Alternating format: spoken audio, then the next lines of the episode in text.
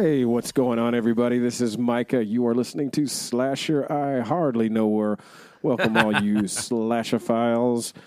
We are talking about nineteen eighty-two's Xtro this time. It was a divisive picture, unpredictable, polarizing critics and audiences alike. Uh, we're going to talk about that. We're going to bring on our extra special guest. His name is Alex. Uh, Alex, hello, welcome sir. to the show. Thank you for having me. I certainly do appreciate the invite once again. I'm glad you decided to have me back after uh, my last appearance on the show. What happened the last time? Remind me. I was as drunk as a human being has ever been on a microphone, except, you know, maybe there might have been a couple of wedding toasts in history that were a little more drunken than than I was that night for our live broadcast.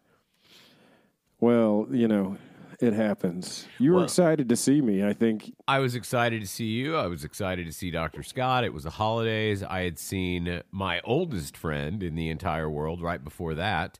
How uh, old is he? That's very funny. That, that's a good joke. No, I added it up. I, I've been friends with him Ooh. for thirty-five years. How about that? Wow. Yeah, that's that's impressive and certainly dates me. I met him when I was twenty-five years old. Anyway, uh, so yeah, I, I'd been out enjoying the day a lot. Uh, yeah. So, you know, my apologies to anybody who had to put up with that. You could still. You went to one of our local breweries. That's who did it to you. I liked it. I, I, I like that brewery, by the way.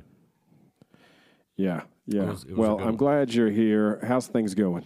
Everything is going fine. I was having a nice weekend until uh, I found and hit play on the movie you made us watch. You yeah. Uh, how, how did you feel about it? How it do you feel was, about nineteen eighty-two's Xtro? It was so not good. It was so, so not good. Uh, I saw, first off, I didn't think I was going to be able to find it. Thank God for YouTube. Uh, YouTube had a pretty nice copy of it uh, on there uh, for free. Yeah. So I watched that copy, and I saw the length of it. It was an hour and twenty-six minutes. That's always encouraging to me. I'm always like, yeah, you know, that's that's easy. And there were so many moments in this movie where I was like, surely that was wrong. I've been watching this for like an hour forty-five. It never ended, and thank God it finally did. But even when I thought it had ended, I'm like, okay, that's it. There was another scene. Mm-hmm, mm-hmm. I think they needed that final scene, and we'll how, get to that final scene. How did you know about this movie? Oh, God, I don't even know. Uh, I think maybe I saw a clip from it.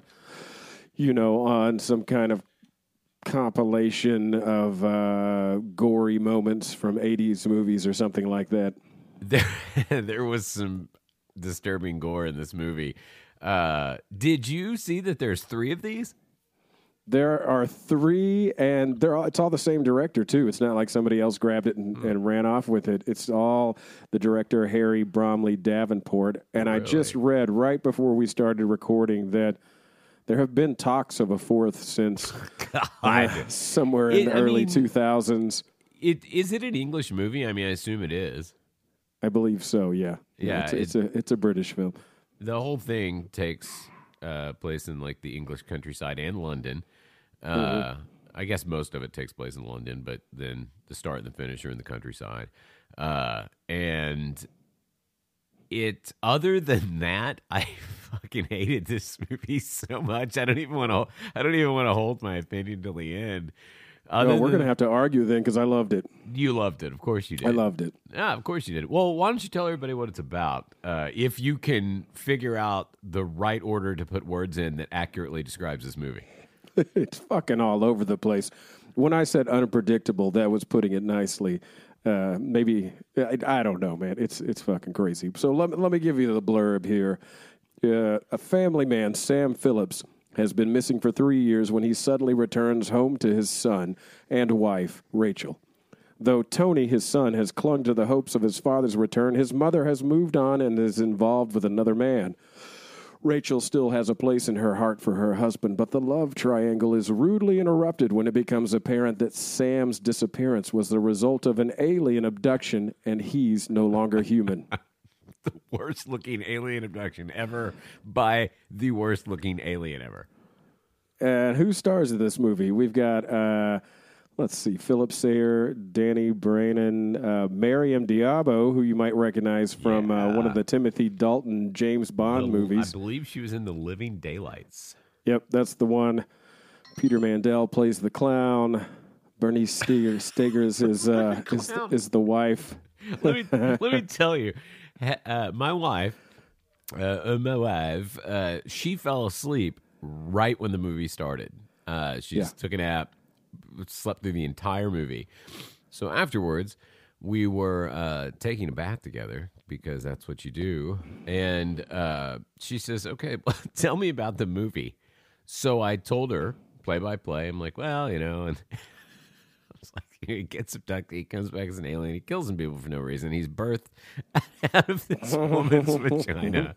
Uh, he then turns his son into some kind of alien zombie thing by sucking on his shoulder. And uh, then the son gets powers, and he makes a midget clown, uh, dwarf clown, excuse me, uh, who then helps him kill people. And then the harvest eggs from the nanny's uh, spiderwebbed body out of some sort of foot shoot. And uh, when I got done, she said, "Well, I don't believe you. I think you made that all up."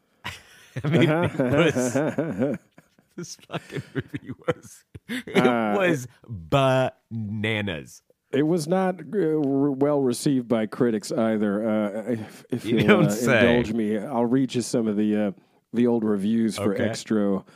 Uh, Roger Ebert, rest in peace, had this to say: "Xtro is an ugly, mean-spirited, and despairing thriller that left me thoroughly depressed. Why was this movie made? What vision filled the filmmakers with a desire to share this work with an audience?" Uh, let's see I like here. That. Xtro's potential was enormous, but as it stands, it is a brilliant in one area only, and that is its consistent mediocrity. Yeah. It was, it was rough, man. It was rough. So you wanna, you wanna just get into it? Let's get into it, yeah. Okay. Uh, and, and by the way, if you're here for Final Girl, we're going to be playing rounds of Final Girl. We're also going to award our crunchiest kills to Xtro. We'll rate this sucker, and we'll talk about what else we're into. This fucking movie's so bad. This okay, so is one of the worst movies you've ever had me watch in my life. Uh, you know, I, I actually didn't know what you would think about this one. I, I felt I knew bad it was, for uh, myself while I was watching it. I felt a little sorry weird for, for your myself. Taste. It was so weird. It was so weird. And it wasn't weird in like one of those, you know, how like movies leave you unsettled, like, you know, uh, Somerset or whatever. It, you know, it it's weird, right? That's a movie, Somerset, right? Somerset. Midsummer? Midsummer. That's sorry. Yeah, Midsummer. You know, you walk away from Midsummer, you're like, man, I kind of feel weird. Uh, that movie was odd. That is not this type of movie. This movie was just fucking weird. It was just fucking weird, and I fucking hated it. Uh. So we start off uh, in the English countryside. Uh, Sam and Tony are playing outside. Their dog is there. Uh, they're playing fetch with a stick with the dog. Mm-hmm. It's a great father and son moment. The dog starts to get a little upset. It's whining. We don't know why. The father takes the stick, throws it. I don't know. It looks like he's just throwing why? it straight up into the air. Go why fetch he, it off the roof, Fido. He, yeah, why did he throw the stick on the roof? I don't know. He just, I, it just goes up into the air, and it pauses in the air, and it's daytime, and then, bam, flash. I laughed. It's nighttime, and bright lights are coming from the sky. Because the, the stick like pauses in the air, and then it looks like it explodes. Like it's uh-huh. like whoa, like with a bright white light. I laughed yeah, out loud. If you're loud. epileptic, be careful watching this movie. There oh, are a yeah. lot of bright and dark, like, yeah, flashing I would still lights. Clear. And even if you're not, Alex probably wants you to steer clear of it. I would, I would steer clear of this movie. Yeah. Regardless of your epileptic tendencies, this movie was so bad. Uh, and that's the setup. He disappears. Uh, the son, Tony, is looking for dad. Dad's gone, and dad is missing for three years. And no one believes the kid because the story of how his dad disappeared in this big flash of, you know, white light is unbelievable. Everybody just thinks the dad walked away from the family, mm-hmm. right? Mm-hmm. And so she moves on. She gets uh, a foot photographer boyfriend. A what? A foot photographer. He's a foot photographer. Oh, that's right. That's right. They've got the beer. They're doing the photo shoot. The girl's putting her foot next to the, the pint of beer. Yeah. And uh, what looks like it's going to be a terrible photograph. It did. I, look, I don't know what he knows about composition, but that, that's going to be look, a bad photo. It did look bad. I'm assuming that the beer company would send those back and go, "What the fuck is this?" Uh, but I liked him. He was yeah. probably one of the only characters I liked, other than uh, the nanny. Yeah, his name's Joe. He is shacking up with the mom, Rachel, who's been left behind by Sam, who was abducted by aliens. Um, and then there's also a nanny, uh, Annalise. Uh, uh, that's Annalise. who's play uh, Maryam d'Abo plays plays Annalise. I guess who's like a nanny who helps out with the kid. I mean, like I assume but she lives she's there. a nanny. She's she lives there. She's French. Uh, she's naked a lot, and, and she's beautiful. And she is beautiful, and she is a Bond girl. Uh, but she wouldn't be a Bond girl for several years after that. So she looked so good in that movie. Her skin yeah. is beautiful. Her skin I, I want to write poems Her about it. Her accent is very beautiful. Come Although on. I, I guess the accent was fake though because she's a British actress. So the French accent. She fooled me, man. I yeah, no, it. it sounded it sounded phenomenal. I mean, she was she was definitely the high point of this movie. There's no question. So. We skip forward three years, and uh, there's a family driving down a road at night. It's a boyfriend and girlfriend or husband and wife, mm-hmm. and they hit something. And uh, well, you see what they hit it. It meanders out into the road to be hit. It's this upside down, kind of crawling like like the little girl from The Exorcist does down yes. the stairs, sort of backwards with its head twisted in.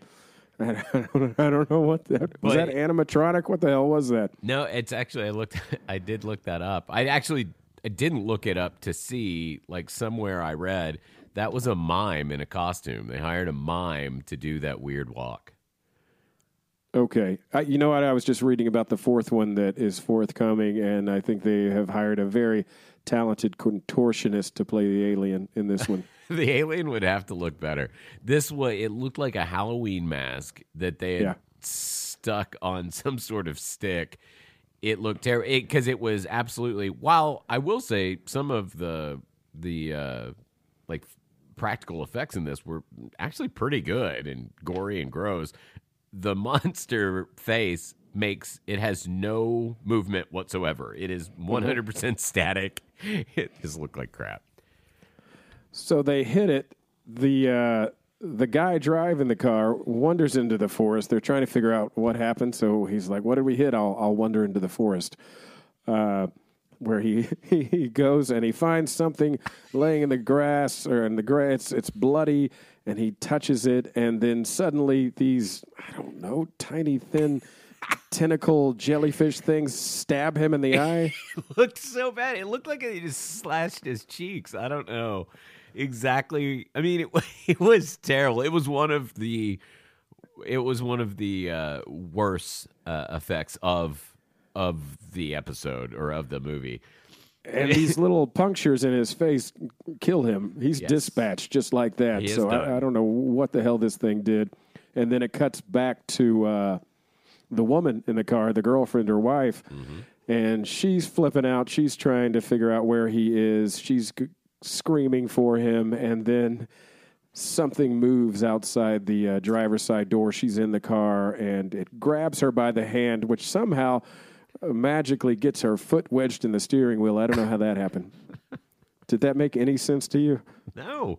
None of Why this, did her foot go in the steering wheel? None of this movie made any sense at all. This this is one of those movies, we've talked about this before, where the reason I don't like it is because there are no rules. You like you go into a vampire movie and you're like, okay, I can, mm-hmm. I can kill him with uh, you know silver or garlic. I can, you know, I can do this and that. Cat, you got to get down, bro. Uh, and, you know, werewolf is a silver bullet. Like, I know the rules. I got to cut off a zombie's head. But when you do a movie like this, there are no rules. So anything can happen. The aliens make magic. They make dwarves. They, you know, I mean, it was, they kill with this weird sucky thing. It uh, was, yeah. It was like, there was no, there was no like main line through the whole thing where I could be like, okay, I, I kind of understand this species of alien. Not at all. They definitely took the, the kitchen sink approach here. I think they, they were just like, how many weird, gory, odd scenes can we fit into one movie? Mm-hmm. And the and the answer is a lot. I mean, there was some like disturbing gore. I don't mean like brutal gore, you know, not like that. Although when that yeah. old lady killed the snake, I felt terrible, and I hate snakes, but God, mm-hmm. I hated the way she killed that snake.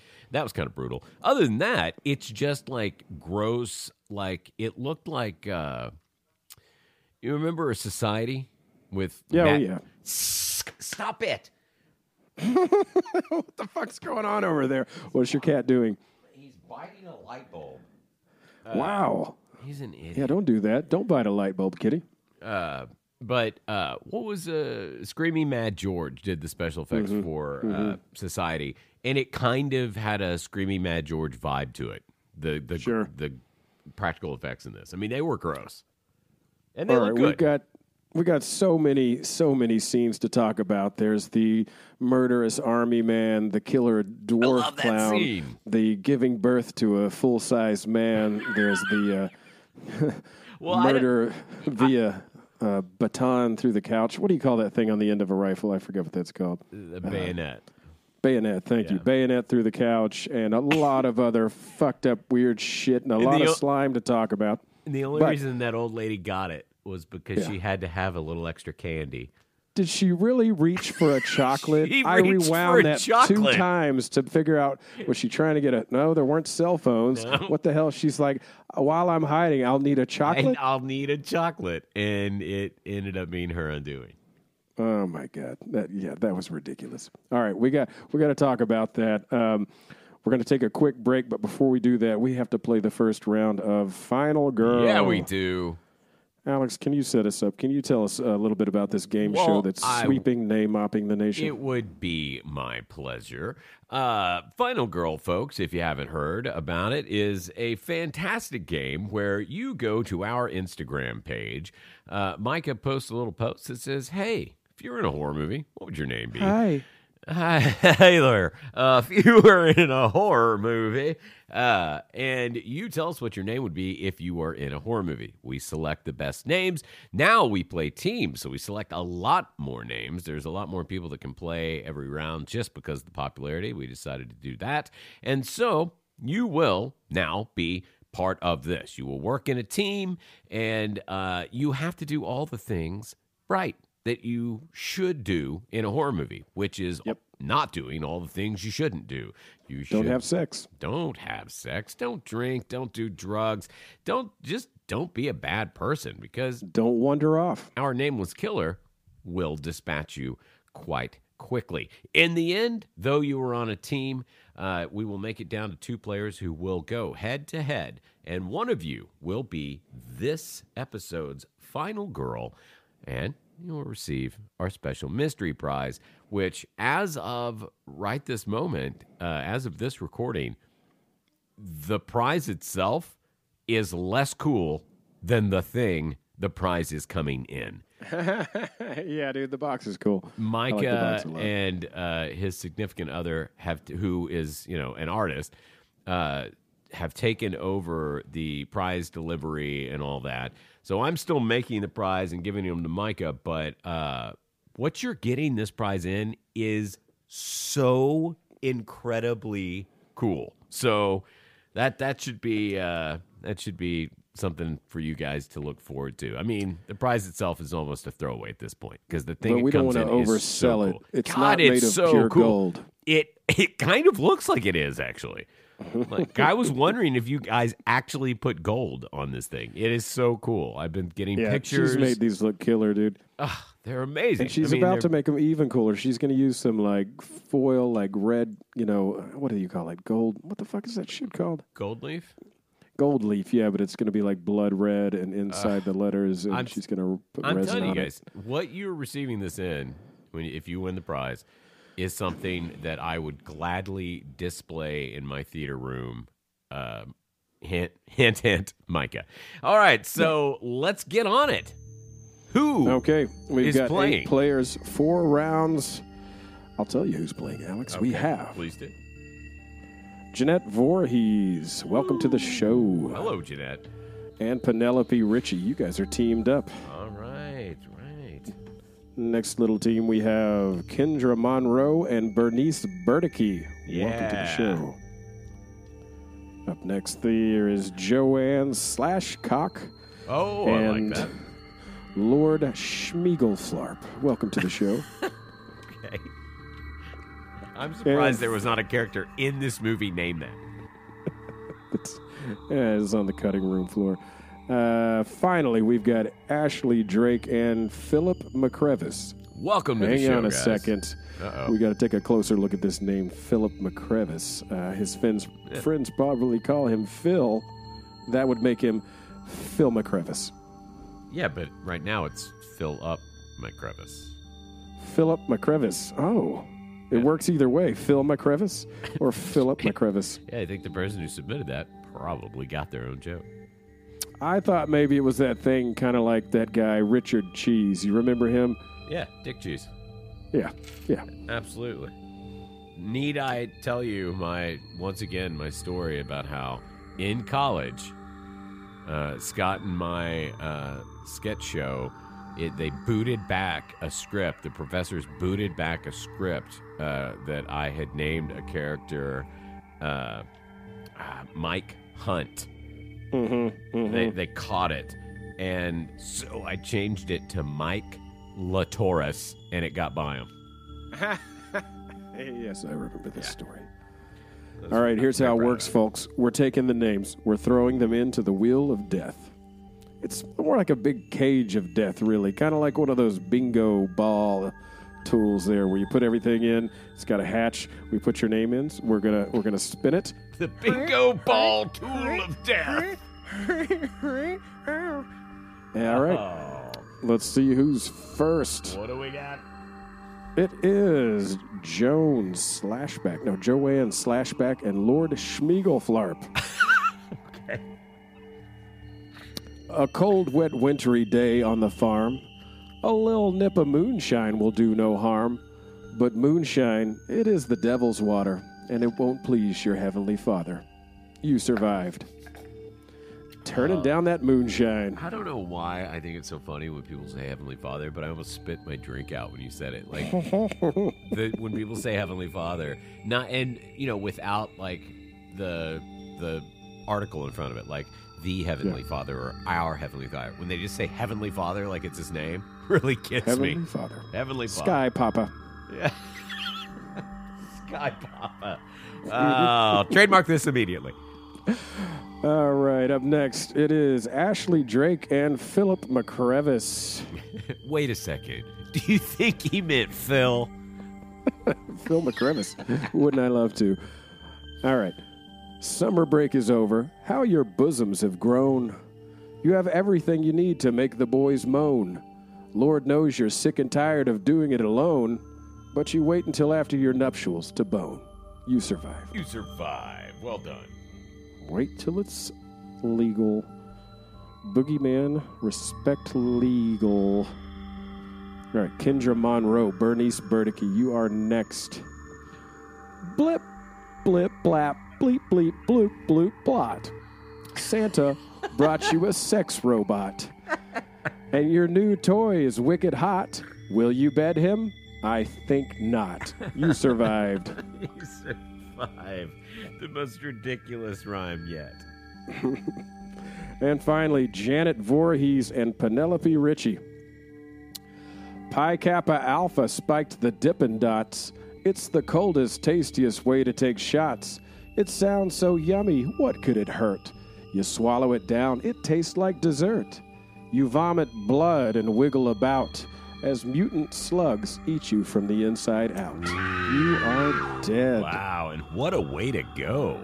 Mutant I mean, slugs. That is, that was rough, man. Nobody wants a mutant slug death. Have you Let ever me seen go the movie Slugs? I have not, no.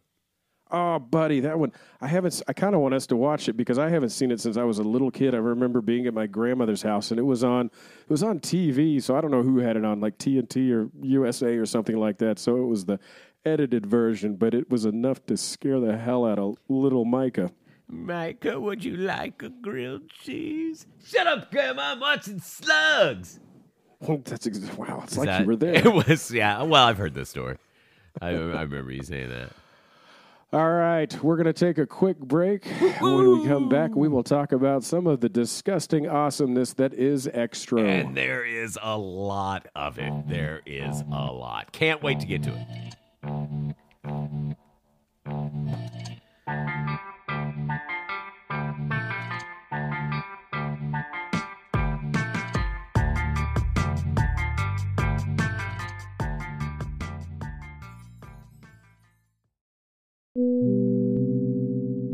Do you like spending time staring at your phone, endlessly swiping and pecking like a mindless robot?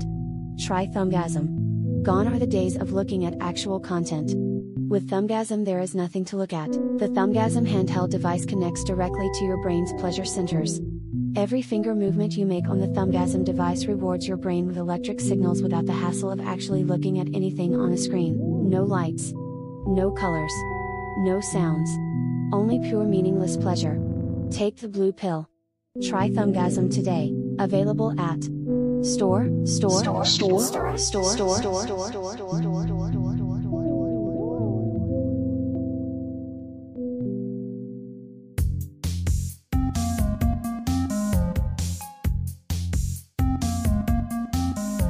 All right, so we're back. We're talking about nineteen eighty-two's Xtro. Uh, I loved it. Alex hated it.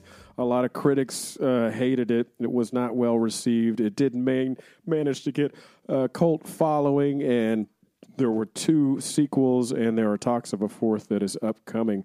Um, we talked a little bit about the setup of the story, that the guy goes missing, the father, Sam. His son misses him. Then he returns three years later.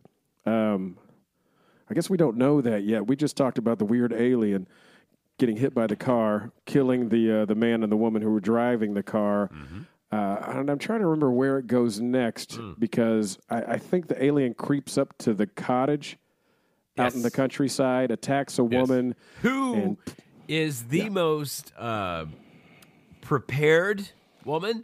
Like, her dog is like, oh, you know, something's up. She's like, what's up, dog? And the dog's like, I don't know, but something's up. And she's like, all right, let's look outside. She didn't see anything, but she comes back in the house.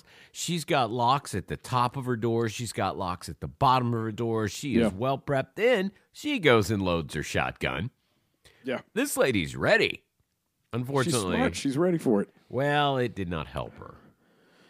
Yeah, how did it get the jump on her exactly? Um, I mean, it just, it did that weird, like, hand sucker thing on yeah, her. Yeah, that's in the kitchen, right? Uh, I or is it the I, bathroom? I don't know. They're I, struggling, and there's a sink, and she gets overpowered, ends up on the on the ground where this strange. At first, I thought he was the alien was just gonna gonna fuck her like old fashioned style, but then this thing that comes out of it ends up going onto her face. Yeah, he face fucks, and her. Then it starts to pump goo into the woman. Yes, and. We'll get into this, but it's never clear to me how it kills a person or what it's doing to a person. Cheek lacerations. Yeah, I don't understand. Deadly it was, cheek lacerations. Yeah, but then there's also the, like, I don't know, like they suck out their essence. I have no idea. Uh-huh, but uh-huh. pretty. Yeah, some of that I couldn't tell if they were sucking or if they were blowing when, when they attached their mouth. Like, are you taking something out of the kid? Or are you putting something into right. him? What's and it going on there? And if something was being taken out, it wasn't clear what it was. It wasn't didn't seem to be blood, and it wasn't just yeah. like a bite. They pulled away, and there was like a hump that went up to their mouth from the person. Yeah. It was really, really gross. Um, and so this woman uh, then becomes immediately engorged with a pregnancy.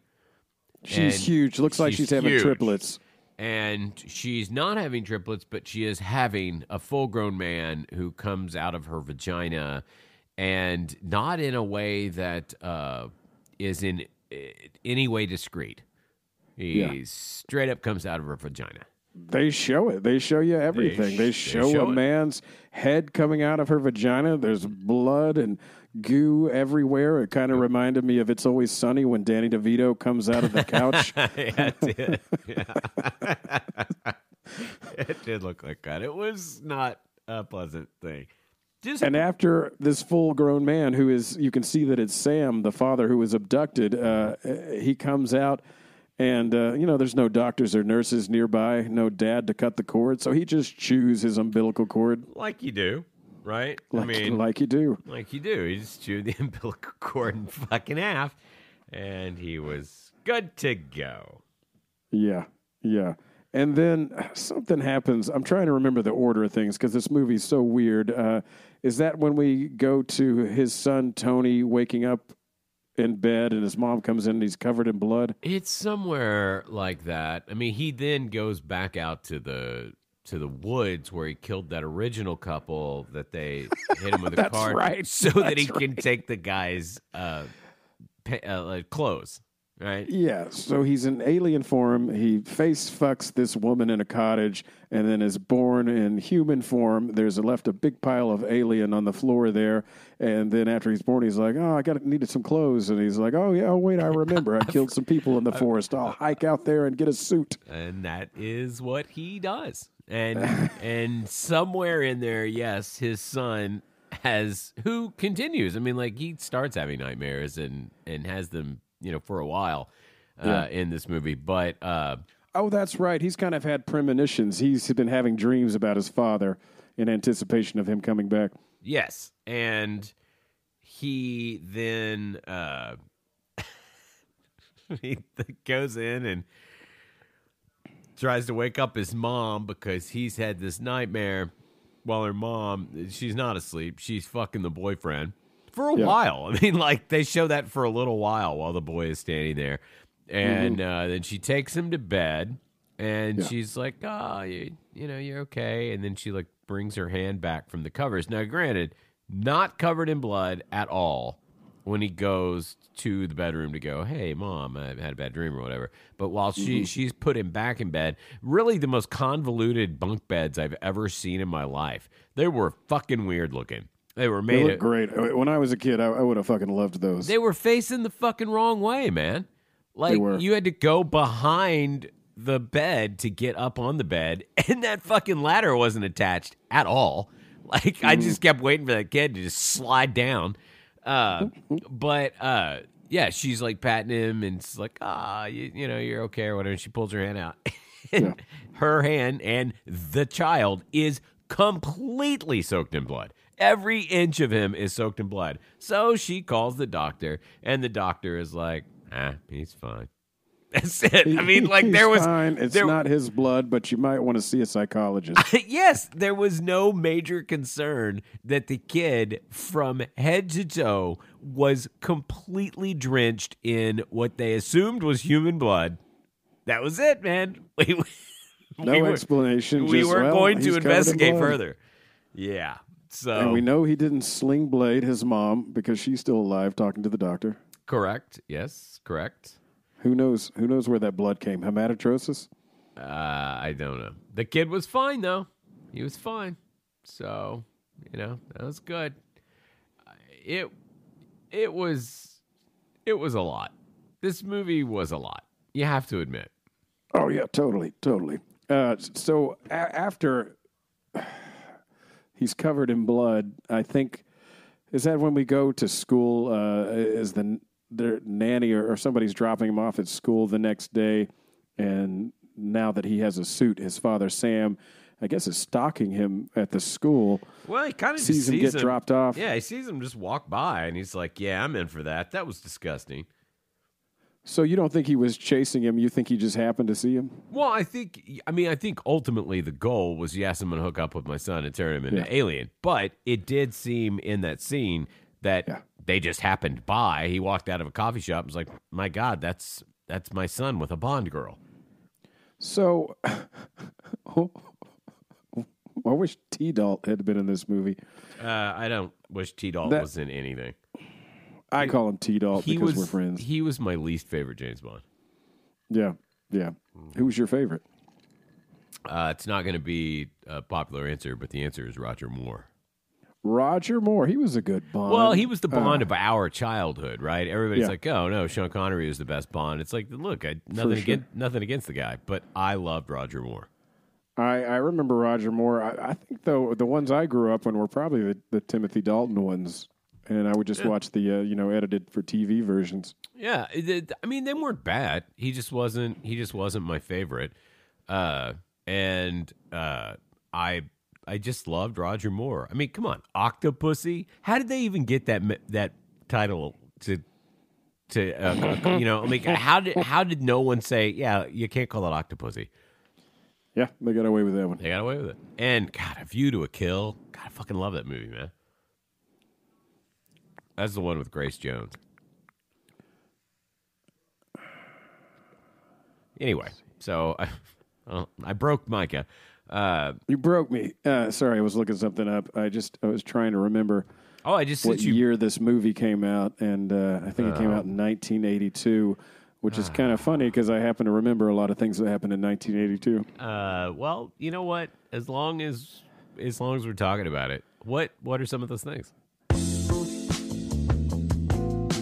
All right, nineteen eighty-two. Let's take a little walk down memory lane. Uh, in nineteen eighty-two, the world population was four point three seven oh eight billion people. How, what is it now? Do you know? We've doubled it, dude. It's about eight million. Really? Yeah. We're fucking like rabbits, bro. Yeah, we are. We're making babies left and right. I'm not making babies, but I'm still fucking like a rabbit. People are locking crotches and swapping sauces all over the place. Pretty soon, this place is going to be overrun. Okay, that's... We got to slow this shit down, man. We're making too many babies too fast. Oh, man. Uh, I noticed all of a sudden that my battery light is flashing on my recorder. It's going to make your job pretty difficult when you edit this. Yeah. Um, the other day, I was at a grocery store, and I wanted a lollipop. I reached for a lollipop, and then somebody else reached for the same lollipop, and it was the last one. So only one of us could have a lollipop, and I was like, son of a bitch. There's too many people on Earth. None, there's not going to be enough lollies to go around, bro. We got to quit making babies. You're right. I mean, this this is a prime example of how we've gotten out of control. All right. Uh, staying on course as usual. All right. So let's see here. Uh, June twenty-first, nineteen eighty-two. Prince William of England is born at Saint Mary's Hospital in Paddington, West London. Uh, let's see here. October nineteen eighty-two, Sony launches their first consumer compact disc player. Uh, also in October, Walt Disney opens the second largest theme park, Epcot Center, to the public for the first time. Michael Jackson releases Thriller, the biggest selling album of all time. John W. Hinckley Junior found not guilty because of insanity in the shooting of President Ronald Reagan. You know, you used to hear about that a lot. I don't hear about it as much. People pleading insanity. You know what I mean? And, and, and why does that mean you get away with it? Uh, he's not guilty by reason of insanity? Anyway. He, he's uh, crazy. I think that's a little bit silly. Uh, uh, John Belushi died of a drug Hello? overdose. He was thirty-three. What happened? Uh, Chariots of Fire won the Academy Award. The record of the year was uh, Betty Davis Eyes by Kim Carnes. Let's talk about some of the movies that came out. E T, Tootsie, Gandhi, The Verdict. Books that came out, we have, oh, let's see. Schindler's List, the book came out. Color Purple by Alice Walker. Uh, you know, speaking of Schindler's List, that, that book that the movie's based on, I was watching Schindler's List, and Did, are you like me after the movie's over? Were you like, where's the blooper reel? Oh, yeah. I mean, I fast-forwarded through the credits, and I kept waiting for the cutscene. Nothing. Where's the Schindler's Nothing. List blooper reel? Nothing. Yeah. I saw, I think I, I think I saw Schindler's List in the theater. Did you really? Oh, goddamn. That's, that's, that's a fucking amazing movie. It is an amazing movie, but it's not one you, like, go back to and watch a lot. Yeah, that's tough to watch over and over mm-hmm. again. Kind of like The Color Purple. I've never seen it. Uh, let's see. A permanent artificial heart is implanted in a human for the first time. Cool. And finally, your favorite part of the news of the year for there nineteen eighty-two. Damn, Xtro had some stiff competition. No, it didn't. Basket Case, Halloween three, Season of the Witch, uh. Friday the thirteenth, Part three, Poltergeist, Swamp Thing, the Wes Craven Swamp Thing, uh, The Thing, Creep Show, Slumber Party Massacre, Pieces, and Silent Rage. Are you familiar with Silent Rage? I'm not. It. I'm not, no. I want to be. Neither was I. I just looked it up because I was, you know, getting the news of the year, looking at scary movies. Chuck Norris was in a fucking scary movie. Really? Oh, that... We may have to watch this because I watched the trailer and it looks ridiculous. Hell yes. Uh, so a, a criminal dies and then he's brought back to life. Uh, he's a murderer and Chuck Norris says, you know, fight through God and everybody. And then I, I'm assuming he finally kills the guy who came back to life, but... Wow. It's like Frankenstein meets Walker, Texas Ranger. Ooh, okay, okay. You know, I like Chuck Norris. I mean, like, Chuck Norris movies are definitely in my wheelhouse. I enjoy them. I liked all his canon films. Who doesn't love Chuck? And I used to walk, watch uh, Walker, Texas Ranger when I was a kid. I Do loved you, that show. I've never seen it in my life, I have to be honest. But did you see, you know, it's been rebooted? Mm-mm. Mm-hmm. I think it's going to... Yeah, is it anybody we know in it? Oh, or is I, it out yet? I have no idea. It's on the W B, and it's just called, I think it's just called Walker. Uh, and I read some article pretty recently that it was about to get canceled. So, you know, don't jump oh. on don't jump on that train. Well, you know, I don't have the W B. That stands for Wicker Basket, right? Whisker. It's it's pronounced Whisker, Whisker Basket. Basket. Of course. Yeah, it's pronounced Whisker Basket. Um, All right, we we got a lot more nastiness to get to, but we're at the fifteen-minute mark, so what do you say we play another round of Final Girl? I definitely enjoy that, and I also like that since you're editing this one, you are on the time, man. Like, you are watching the time. When Ale- Alex edits all of these, for the record, Mike has edited one ever, and he has to edit this next one because I am traveling for work next week, and so he is he is monitoring this time like a fucking librarian or some shit. He is on it. Uh, did I say another round of Final Girl? What I meant was, thanks for listening, everybody. We'll see you next week. All right, so last round of Final Girl, we lost Janet Voorhees and Penelope Ritchie. Rest in peace. Their bodies are now sinking into the swamps we're in out here in Slasherville. Uh, we're going to spin that wheel of death. First, let me put the names in. Opening the hatch. Put the names in. Let's spin that. That big, giant ball of death. Okay,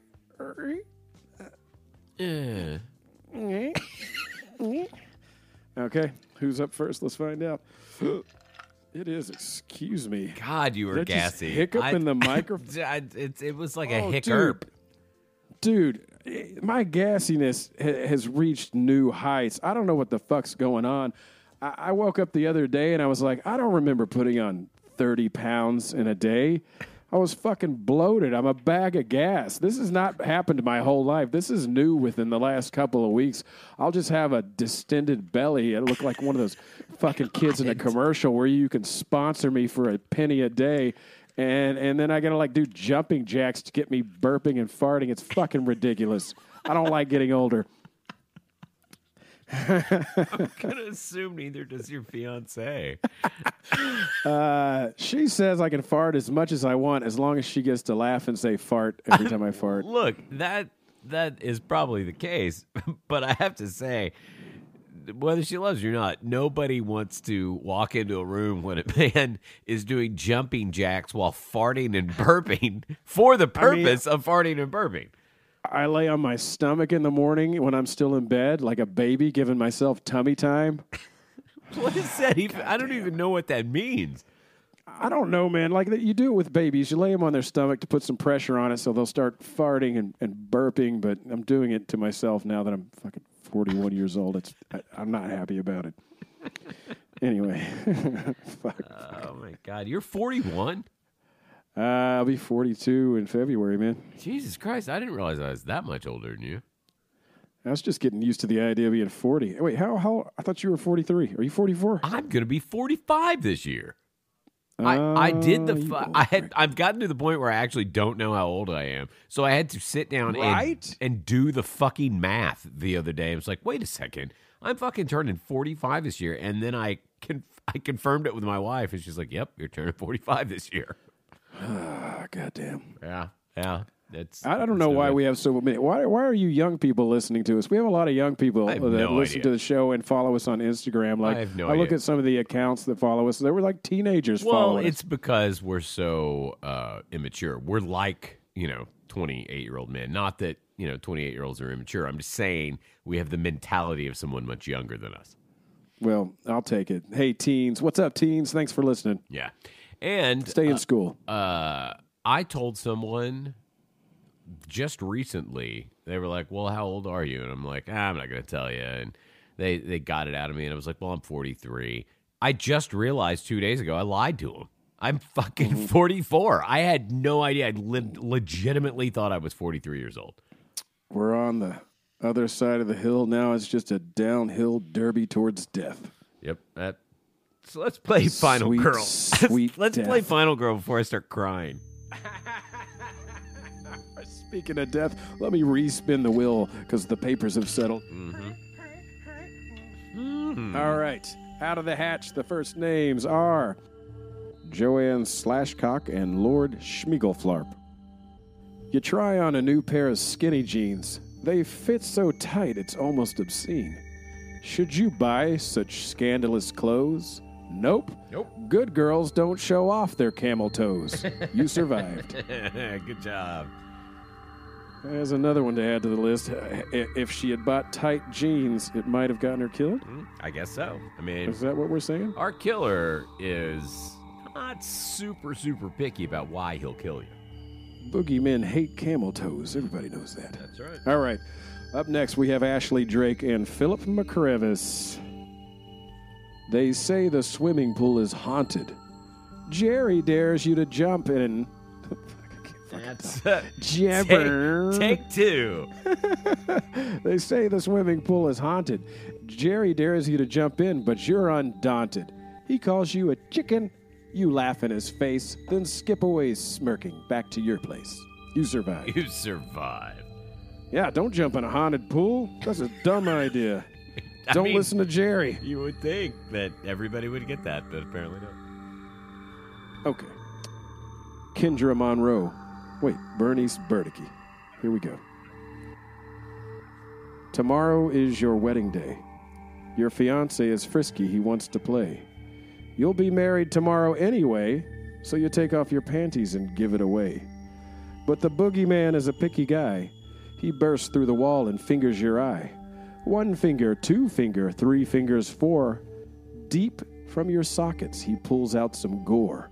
What's in his hand? This is insane. No, it couldn't be. Yep, it's your brain. You are dead. Oh, and what a way to go. I reached in the sockets and yanked it out. Damn. Good.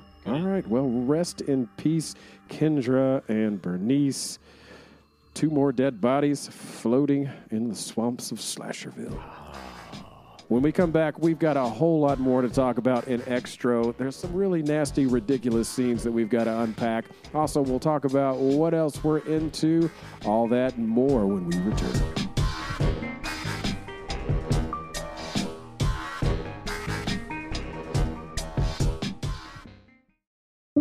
Anyone who's lived in Slasherville long enough knows unexpected deaths happen every day, and we know that making end-of-life decisions now, when you're healthy, is not the most pleasant thing to do.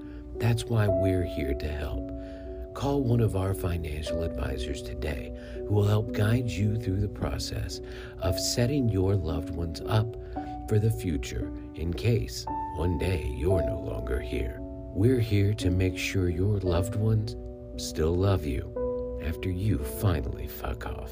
Danny's end-of-life financial planning. Fucking call us.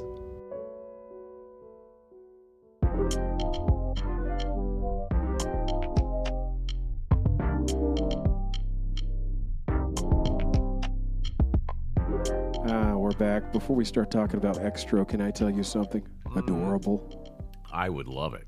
I, I, I need some adorable in my life because I watch Xtro today. My dog Ernest is sleeping on the couch in front of me, and uh, he's all curled up. It looks beautiful. Okay, that's a good story. I take pictures of him when he's sleeping. I think I have more pictures of him sleeping than I do of when he's awake. Well, I, I have the same thing. As soon as my dogs or my cat falls asleep, it's like, man, you're really cute, and I have a bunch of pictures. I mean, and what am I going to do with those? It's just, you know what those are? Those are exactly like pictures of fireworks. When people mm. fucking pull out their phone on the fourth of July, it's like, who are you showing those fucking pictures to? Who wants to see fucking pictures of fireworks? The answer is fucking no one. Right? Nobody. No one. Nobody wants to see that. No one wants to see pictures of fireworks. And you, yourself, are not going to go back and watch, and look at those pictures and be like, oh, do you remember this one? That's not mm-hmm. fucking happening. Mm-hmm. Everybody, put your fucking phones away during fourth of July fireworks shows. Any fireworks show. Just fucking don't do it. You, if you've pulled out your phone to shoot pictures of fireworks, you are the problem with the world. Wow. I mean, I don't know if I'd go that far. Yes. I, I don't think they're going to be their favorite pictures, uh, but, you know, I, I don't know if that means that they're everything that's wrong with planet Earth. They're never even going to look at those pictures. They're never going to look at them. And God help the person they show them to. Look at the, I went to a fireworks show. Look at all these pictures. I would kill myself. Wow. All right, then. I'm not going to show you that slideshow I'm preparing of all my best of fireworks for the last twenty years. It just looks like a lot of dots. Of course it does. It looks like it looks like fucking fireworks. Uh, you're going to ooh and ah. You're going to love it. All right. Well. All right. A- so we've been talking about nineteen eighty-two's Xtro. Uh, critics loved it. No, they nope, hated it. Nope. No, they hated it. Um, audiences somewhat embraced it. It was more of an underground hit. We've gotten as far as... Uh, the father, Sam, being abducted, disappearing for three years. An alien coming did, back, getting hit by a car. Did you say ad- adopted? Maybe. I, I, I, can't talk, I can't talk real good. Uh, mm-hmm. Anyway, uh, the uh, the guy comes back in the form of an alien, impregnates a woman, is rebirthed in his human form, hikes to the forest, gets a suit, and then his son wakes up covered in blood. So he's back to school. The nanny, who's a beautiful French woman, is dropping him off.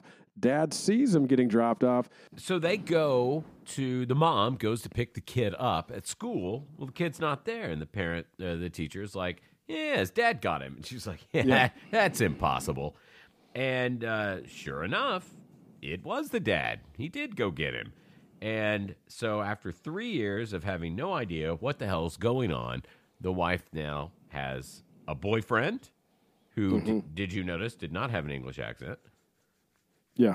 I thought that was interesting. I don't know why, but I just thought it was an interesting choice. I looked him up. He's a Canadian actor. Uh, but, mm. you know, just sounds like an American. And uh, then she also now has her husband, who has been gone for three years. So this is a unique situation that she finds herself in. Do not like the way she handles it. If I was her boyfriend, I would have been like, yeah, we're done. The way, mm-hmm. I mean, because he he's completely stepped in and kind of been the father to this boy. He's young and good looking. And yep. all of a sudden she's just kind of not back with her husband. And I get it. Like he, the husband pretends that he has lost his memory. He doesn't know where he was for those three mm-hmm. years. Mm-hmm. Uh, so I kind of get that she's cool with him and she's going to try to help him and she stays with the man, but she does like, I mean, they eventually go to the country together and like out to the country and sleep together. So I don't know. If I was the boyfriend, I'd be pretty pissed. It's a pretty good sex scene too. There are a lot of sex scenes in this. What I liked about it is how he had all this weird like pus and blood coming out of his back and, uh, in his face, and she's like, you're hurt. And he forcefully finishes and then gets off of her and goes and hides in the shadows by a cabinet or a dresser. Yeah. Yeah.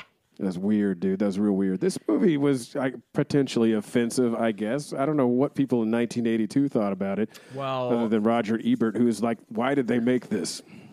Okay, so the boy has a snake. The boy has a pet snake uh, uh-huh. named Harry, And uh, Harry's not so bad. Harry has laid eggs, so I don't really know how snakes work, but I guess he would be more a Harriet. Um, again, I don't know how snakes work, so I don't know. But Harry has eggs, and we see those. They're not mentioned, oh, but we right, see them. That's right. And then the dad comes in and can't help himself. He pulls mm-hmm. the snake eggs out of the terrarium and eats them. And I don't know if it was an accurate depiction of what it would look like to eat snake eggs, but apparently snake eggs are full of really thick gray goo. Don't okay, know. Here's what I saw. I saw him take one tiny marble-sized egg, mm-hmm. crush it, and then, you know, a half a dozen worth of eggs goo came out of that one tiny egg. Yes. Just goo, gray goo for days coming out of this one tiny egg. Well, let's, uh, so a snake egg, about the size of, uh, I don't know, a malted milk ball, let's say. And that's a great point of reference for everybody. Thank I think. you. I appreciate that. I don't like a Whopper, but who, who whatever. didn't have a malted milk ball today? Uh, not me. I hate them. Uh, you know what a Whopper is? Are you making fun of me? I fucking hate Whoppers, and I, I mean, you know, it's the size of, I mean, what do you want me to say, a little bigger marble? No, it's a, it's a fucking sure. malted milk ball. All right, malted milk ball. So he puts it in his mouth, and I mean, like, the ooze is coming out everywhere, man. It's all over his fucking hands. I mean, like, he got none of it in his mouth. How is it immediately shooting out of his mouth like that? I mean, and it, it, he got a lot of it in there. A lot of that goo went straight in. He licked it up. He wiped off his chin. Ugh. And then his son walked in. Saw him. And, yeah, he saw. I don't know why his dad got all defensive all of a sudden. He's like, oh, you know, because if that kid's like every other kid, he has no idea what his dad's in there doing. Could have just been like, what are you doing, Dad? Just wiping some gray sludge off my mouth. I was shaving. Well, And he, the kid would be like, okay.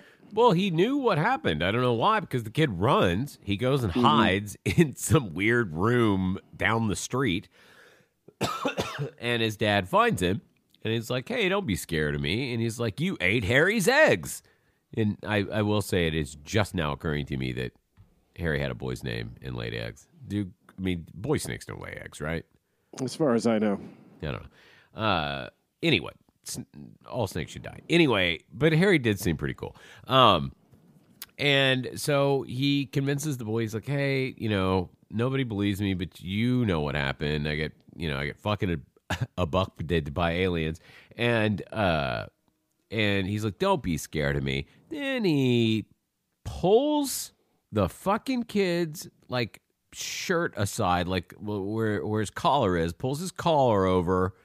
Oh, actually, the kid has an open shirt. He didn't button his shirt, and he kind of pulls mm-hmm. it over, and the dad starts sucking on the kid's shoulder. It's uncomfortable. Yeah, the skin, like, starts to come out. This is where it gets to be like, you know, uh, what's his name? Uh, Mad Mad uh, George. Screaming and, Mad George. Uh, Screaming Mad George, yeah. And it's all, like, and then veins... Yeah. Or uh, start to stick out, and he's sucking, or I don't, I don't know. On a little boy. It on a little boy. It, it was, was a little bit uncomfortable. Very uncomfortable. I did not I would, enjoy it. Not so much that I was uncomfortable at the idea of an alien, you know, doing something to a kid as I was thinking about the actors and exactly. people standing in a room shooting this shit. Exactly. It. I'll tell you what it reminded me of. The kid with his shirt yeah. open, and then, you know, the kid later sucks on the nanny. And uh-huh. like it, it, it reminded me of. Have, do you, are you familiar with a movie called Clown House? Never seen it. I know the I know of it, but I haven't seen it. So Clown House, we should do that. It's a great movie. Uh, it stars a little guy, and it is directed. It's I believe it's the directorial debut of the guy that uh, that directed Jeepers Creepers. And all those oh yes, you, you ranted and told me all about this something shit. about that. And yeah, that's a fucked up story. Yeah, and he makes the kid like he makes the kid. Uh, it like in real life he molested the kid, mm-hmm. and uh, so it's you know horribly tragic. But during that movie, there are so many scenes of that little boy in his tighty whities only, nothing yep. else. And when you you know that was uncomfortable anyway. But then when you put it in the context of this director also having molested this child in real life. Uh, mm-hmm. It's it's completely disgusting. But this reminded me of that. It made me think, like, God, is the director into some fucking weird ass shit or something? Like, I don't know. Not not know. to cast. You gotta wonder, like, did they did they switch them out? Did they? When were the actors actually there? You couldn't really tell. So it maybe was they gross. They did it right and they switched them out with a with a body double or just some kind of you know didn't, dummy it, or something like that. Didn't look like it to me, and I don't think this thing had the budget to have a double for anyone. It's this fucking movie. Was, From, I read that the budget was one mil. Really? I mean, that's one actually million surprising. Dollars. Did you see that it, the entire thing was filmed in one month? I saw that. Yeah, they started and wrapped in what February of eighty-two. Yep, yep. That's that's what I saw, uh, which is quite a feat.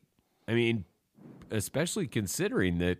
I mean, again, hated the movie, but there were some pretty complex and pretty in-depth physical, like practical effects in this movie. Yeah.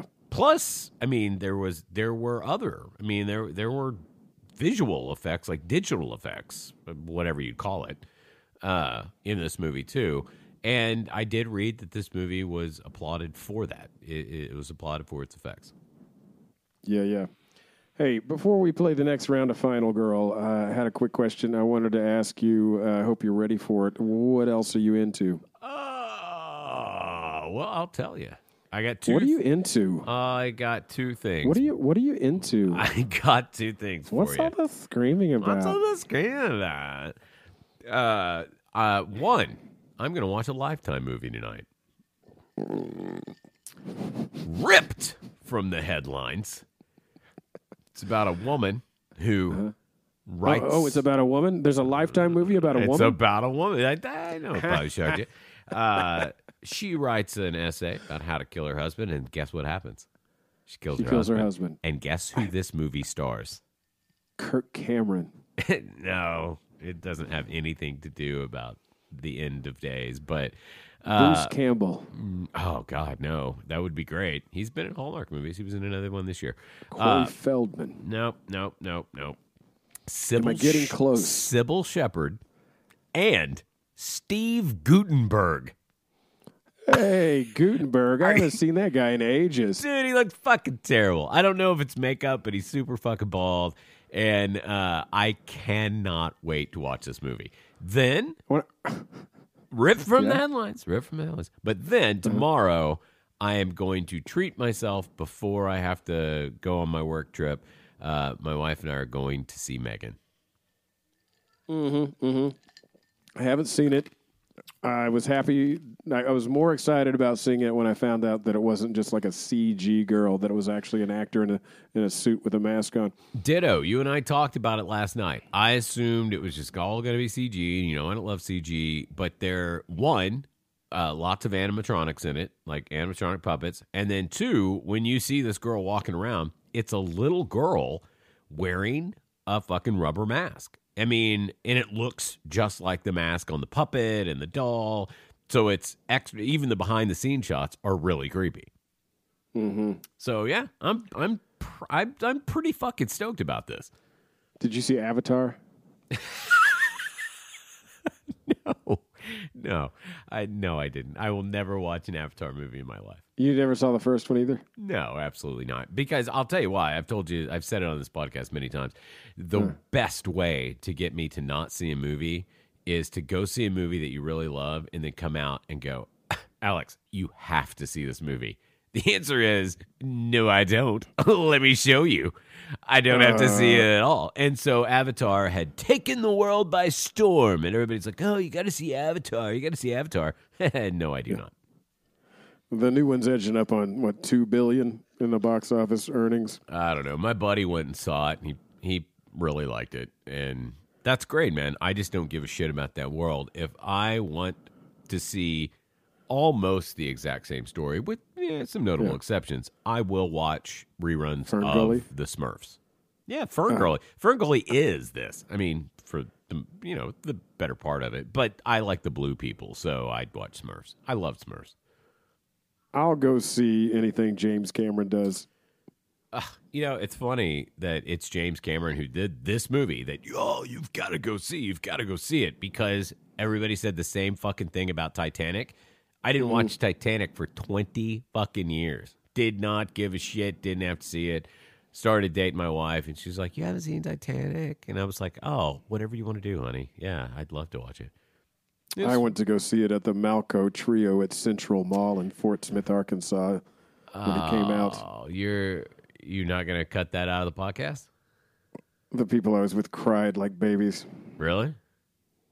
Oh, not just like cried a little bit. It wasn't like a teardrop. It was like snot and just, you know, sobbing. Do you remember in Fort Smith, uh, I want to say it was on, what what uh, street was uh, Venture on?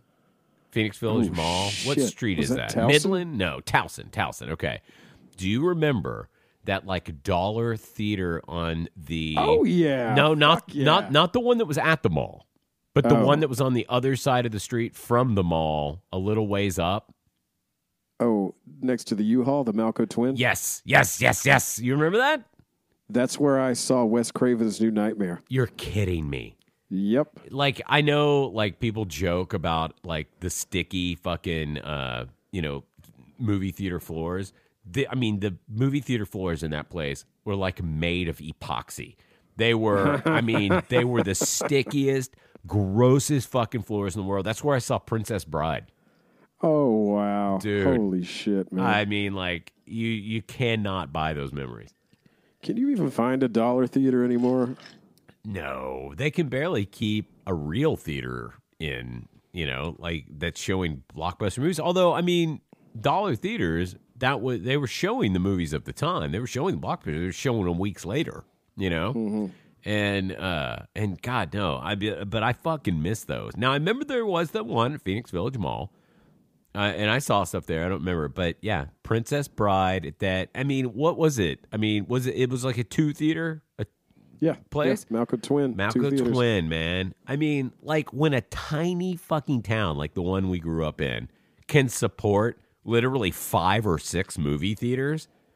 I mean, that was that was the heyday of movies, man. Absolutely. I wish, I, I don't know, man. It's magical. I, I, I still love going to the movies. Me I, too. It's not quite as magical as it used to be, but I think that's just because we're doing it wrong now. It should be a big fucking deal. It's just there's a I'm, surplus of entertainment now, and like everybody's a celebrity. I am with you. I'm I, I completely agree. I mean, I told you in the last podcast how into YouTube I am. These guys are celebrities yeah. to me. They're just fucking people. But uh, I mean, like I am so enamored when I go to movie theaters that I. I like I walk down the halls and I fucking take pictures of the hallways. Yeah. I take pictures yeah. of the light fixtures. I love fucking theaters.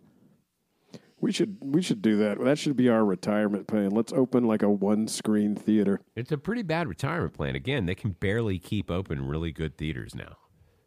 Ours is going to crush it because we're going to open it in a retirement area, so it'll just be a bunch of old people who still love going to the movies. I think uh, they, I mean, like what I would like to open is an Alamo Drafthouse, so they've already beat me to it.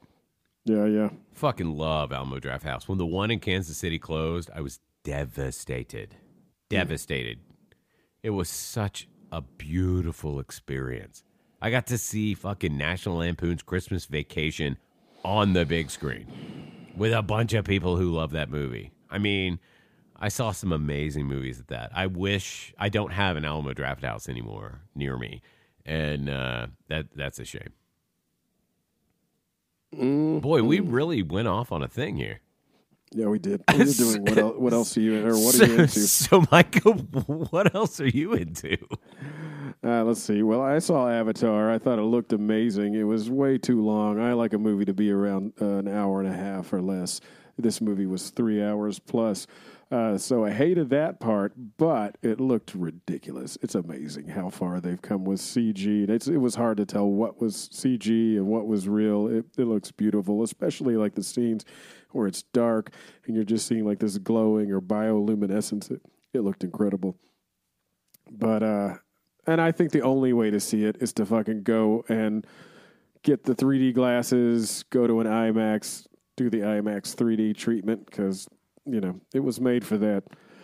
Other than that, I am into a show called Michael Tuesdays and Thursdays. This was a Canadian uh, show, and uh, I think it's years, years old. I can't remember when it came out, but it, it was on Netflix, and I just watched it. There's only like twelve episodes or maybe some others, but on Netflix there's like twelve episodes. Best show I've watched in a long time. I laughed. I cried. I could totally relate because the main character is a dude with high, high anxiety about a million different things, and it's like sessions with his shrink and uh, him trying to like write a book about uh, the shrink's trying to write a book about Michael, his his patient.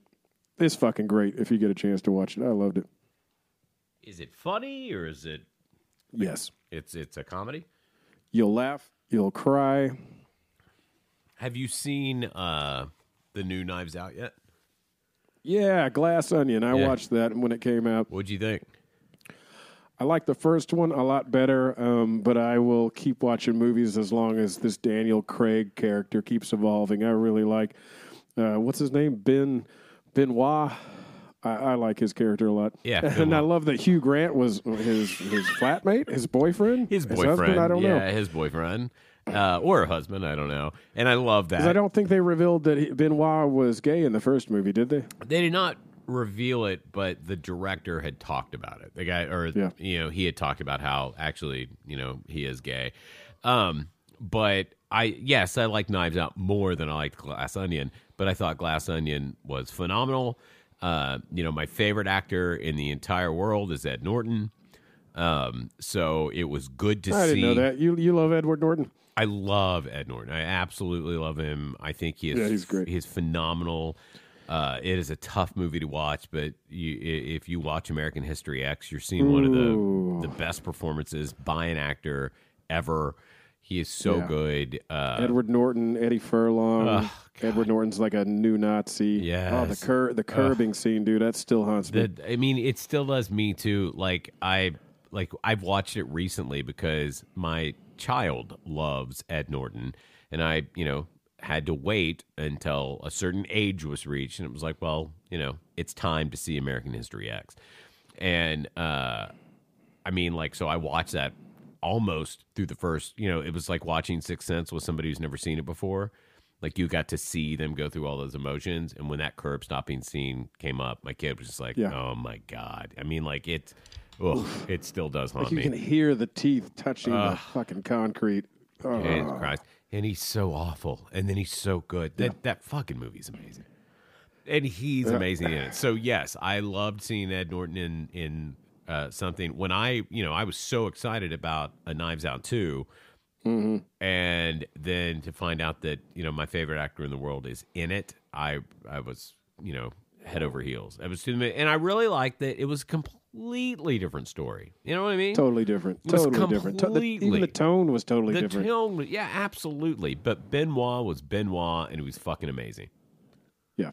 And did you notice when they did a flashback to when they were all younger at the bar, the Glass Onion, where they would hang out, that Edward Norton's character was dressed uh, same clothes and same hair as Tom Cruise in Magnolia?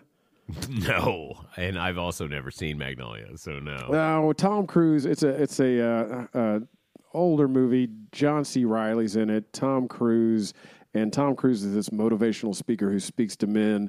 And and I just remember one of the lines he would say was, uh, "Respect the cock, tame the cunt."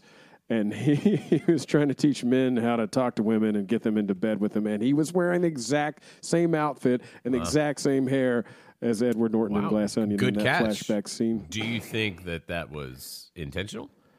Could have been. I don't know. It's pretty damn similar. If it'd be a hell of a coincidence. Who directed that? Is it? It's Ryan. Is it Ryan Johnson? Who? What I is it? I think it's it? Ryan Johnson. Yeah, Ryan Johnson. R I A N. Uh, he's he's just. Yeah, I mean, we got to see what this guy does next. I mean, he is good. He is clever.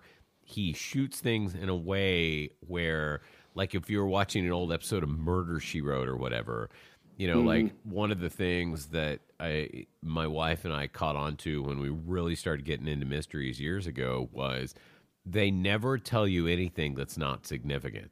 So if yep. anything happens, it's significant. It might seem insignificant when you're watching something, but if somebody drops their library card or whatever the fuck, right? that's coming mm-hmm. back, right? Because they only oh, have yeah, for sure. they only have sixty minutes to tell this fucking story.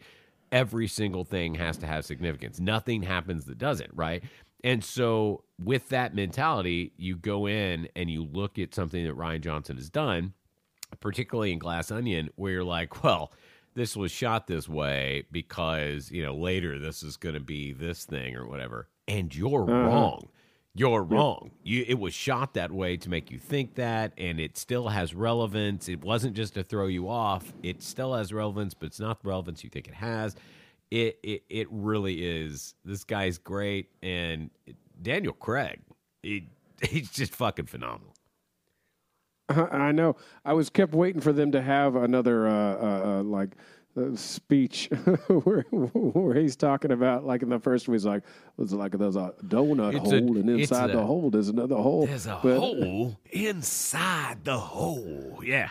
I, I guess the closest we got in Glass Onion, when he was talking about the the buttresses. The, yes, absolutely, absolutely. Uh-huh. My wife is rewatching it right now. Glad uh, uh, Knives Out is her favorite movie in the world. And, oh, that was such a good one. Um, so good. I, I love uh, Edward Norton's totally.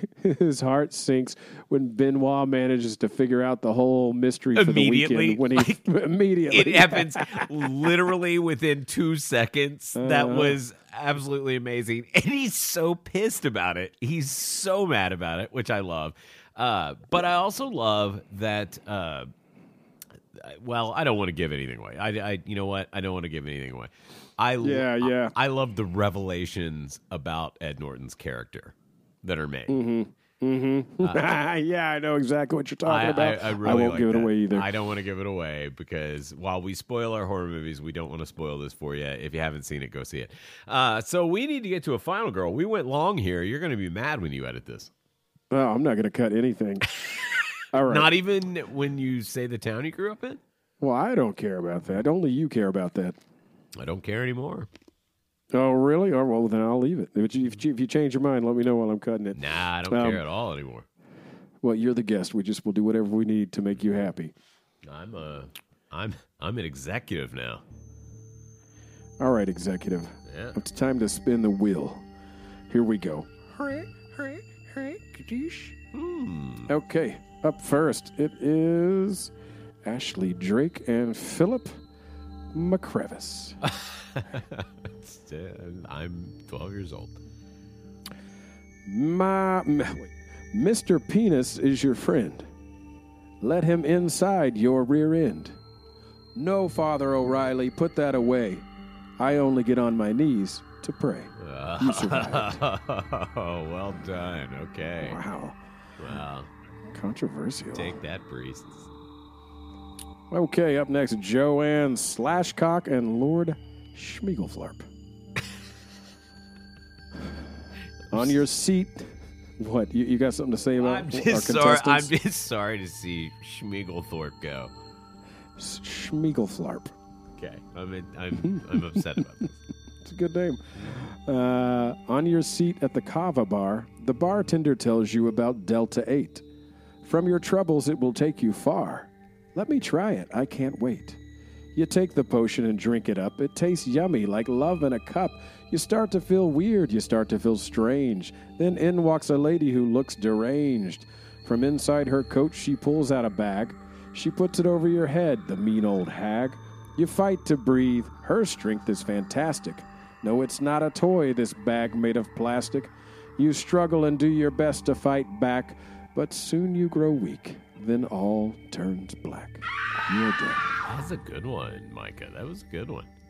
Bag over the head? Yeah. No, it's just... a strange, just deranged the, the, lady? The writing was really well done on that one. Oh, stop it. Well, thank you to our writers. You did good. Oh, well, whoever did that one. They get... Uh, Joanne Slashcock, Lord Schmiegelfarb, rest in peace. We'll put them... in the bonus train. All right, that means Ashley Drake and Philip McCrevis. They're gonna. We'll be making it to the final round. We'll see what happens in that final round of Final Girl when we come back.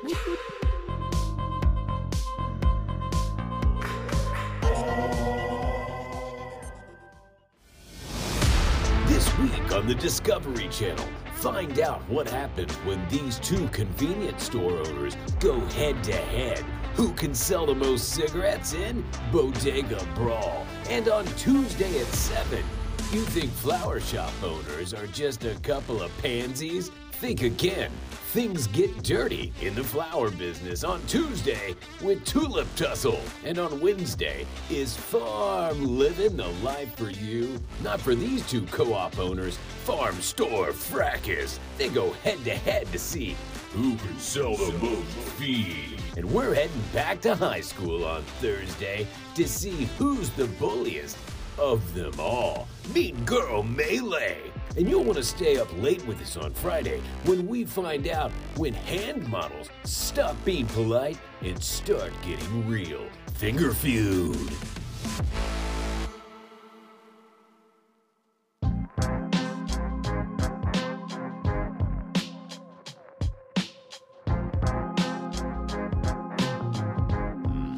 All right, uh, so we are talking about nineteen eighty-two's Xtro. We've been through a lot. We've done three rounds of Final Girl. We've got one more coming up. We're going to award our crunchiest kills and rate this sucker. Uh, but we've got to talk about the finale, how this thing all wraps up into a neat little bow, question mark? Uh, I think I think adding that question mark there was appropriate. Uh, it is... Okay. I don't. Mm-hmm. I mm-hmm. We don't have to jump right to the end, but I'll tell you when we get there, I yeah. do not know what the fuck is happening. And because, again, because it's not a werewolf movie, because it's not a zombie yeah. movie, because it's not a vampire movie, there are no rules. So I literally do not know what is happening. I thought that the throughout the entire movie was, I do not know what I'm supposed to be taking from this. Yeah, and we've I, got to talk about little Tony after his father sucks on his neck and gives him alien power, is sure. able to turn his toys, and mm-hmm. they come alive, uh, his mm-hmm. toy soldier, mm-hmm. his little toy clown, a uh-huh. panther. There's a, a panther. panther. There is a panther, an inexplicable panther.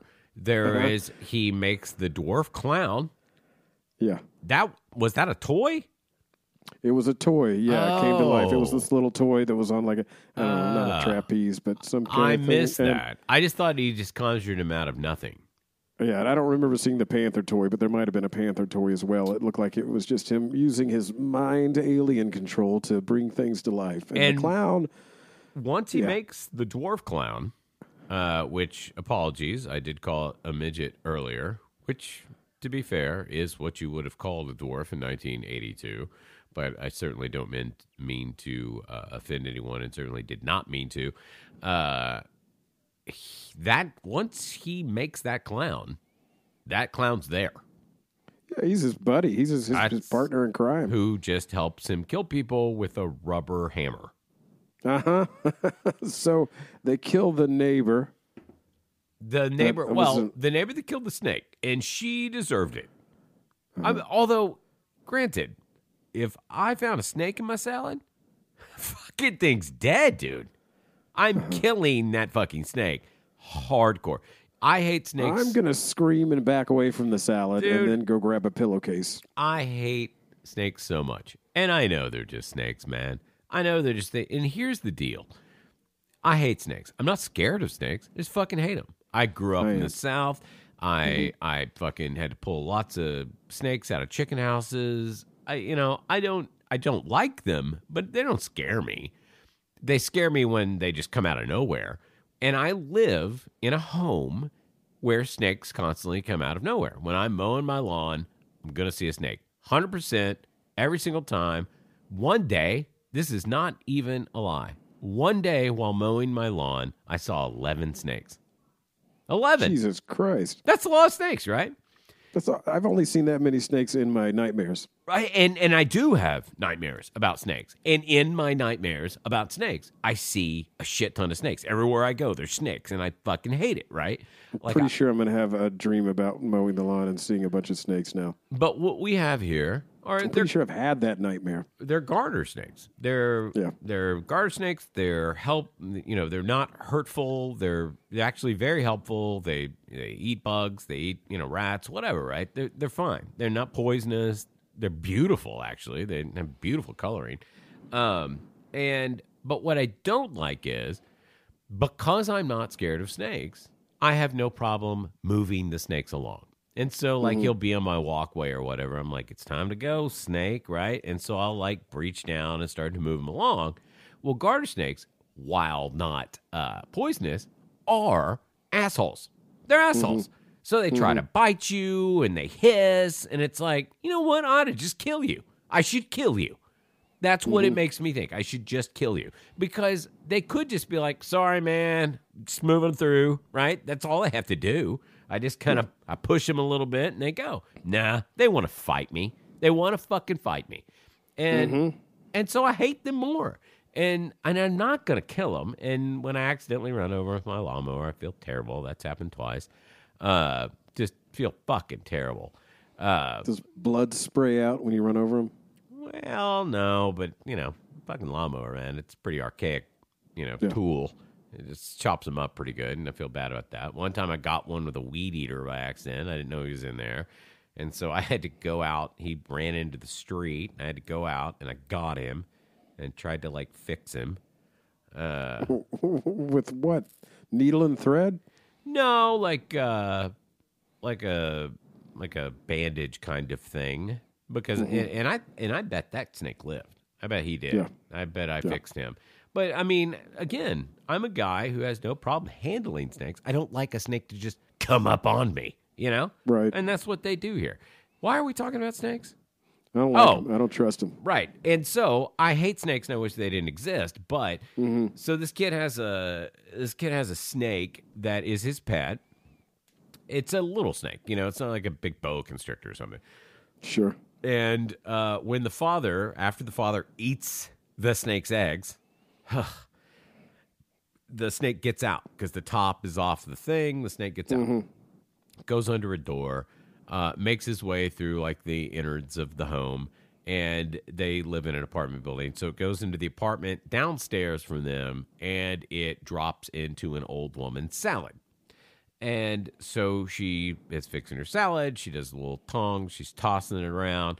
And sure enough, boom, she sees the snake. She's like, oh, my God. And she beats it to death with, what, a hammer or something?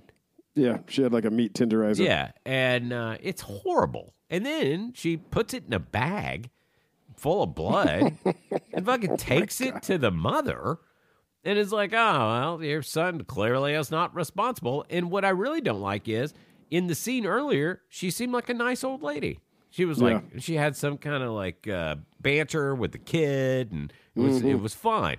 Well, now she's just horrible, and horrible. And they showed us the scene of her sitting down to watch television and eating candy. Do you remember this scene? It's the first time we see her in her house.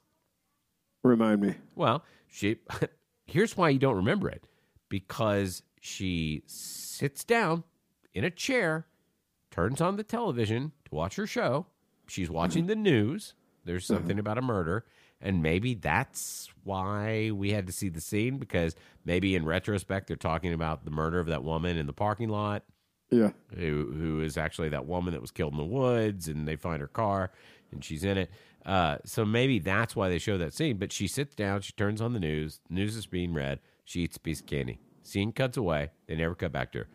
Absolutely fucking useless scene. Do not know mm. why. I am not sure why they show that. I mean, that she has a propensity for candy, because that is inevitably what kills her. So there is that. Uh, but it was a useless scene. There were a lot of these in there. Anyway, she kills that snake, and that was the most brutal thing in the entire movie, and I hated it. It was nasty. It was awful. And then we also have to get to the kill of, of the beautiful French nanny. She gets yeah. it. Via rubber hammer, and then what do they do to her? Well, they they they they somehow we I don't know, they walk into the bathroom, and she's now like webbed up, and he's sucked on her and done that whole thing, and now she's in the corner of the bathroom, like hung up by I don't know slime and webbing of some sort, and there's some sort of birth canal that they pull water balloons out of that are supposed to be alien eggs. And, and, and there's really no explanation. And they're putting the, the clown, a dwarf clown is pulling water balloon alien eggs out of a French nanny's giant alien birth canal, and uh, it's really slimy. Which appeared to come out of her foot. Right? I mean, it appeared it that the birth foot? canal came out of her yeah. foot. Uh, but, yeah, you said a lot there. I mean, like, to unpack what you said uh-huh. it, it is very difficult. So the sucking of the nanny was done by the boy. He did it on her belly. And those were some pretty good physical effects, like the way the veins pop up and stuff. It looked pretty good. It did look good, man. It, it looked, looked cool. good. It looked good. But again, it's a twelve-year-old boy sucking on the belly of a real live woman. It was uncomfortable. I did not like watching it. Do we know it was a real live woman and not just, you know, mm, she was latex? Breathing. She was breathing. Was it? Was the veiny stomach going up and down? Mm-hmm. Okay. Absolutely, I watched it because because I took note of her breathing in mm-hmm. lots of instances to de- mm-hmm. try to determine whether it was a dummy or not. Uh, yeah. Because you know how we always, you and I always watch, oh, that dead person's breathing kind of thing. Oh, sure, sure. Uh, I wanted to see that, but they weren't trying to hide the fact that she was breathing. She was breathing. I mean, like they weren't trying to hide that she was still alive. Um, and because she had to be alive because she's going to give birth to these alien egg water balloons. Um, so also we should mention once the boy gets powers, he's awful. He just kills everybody. Yeah, I mean, he's a murderer now. Yeah, he wants to kill. He's a murderer now. The old lady, yeah, she killed a snake. Totally fucking get it. Uh, but like the nanny, why the fuck did he kill the nanny? She was sweet. She loved him. I mean, there was no point in that. He kills some other old man who comes up to check on him. He's just killing everybody.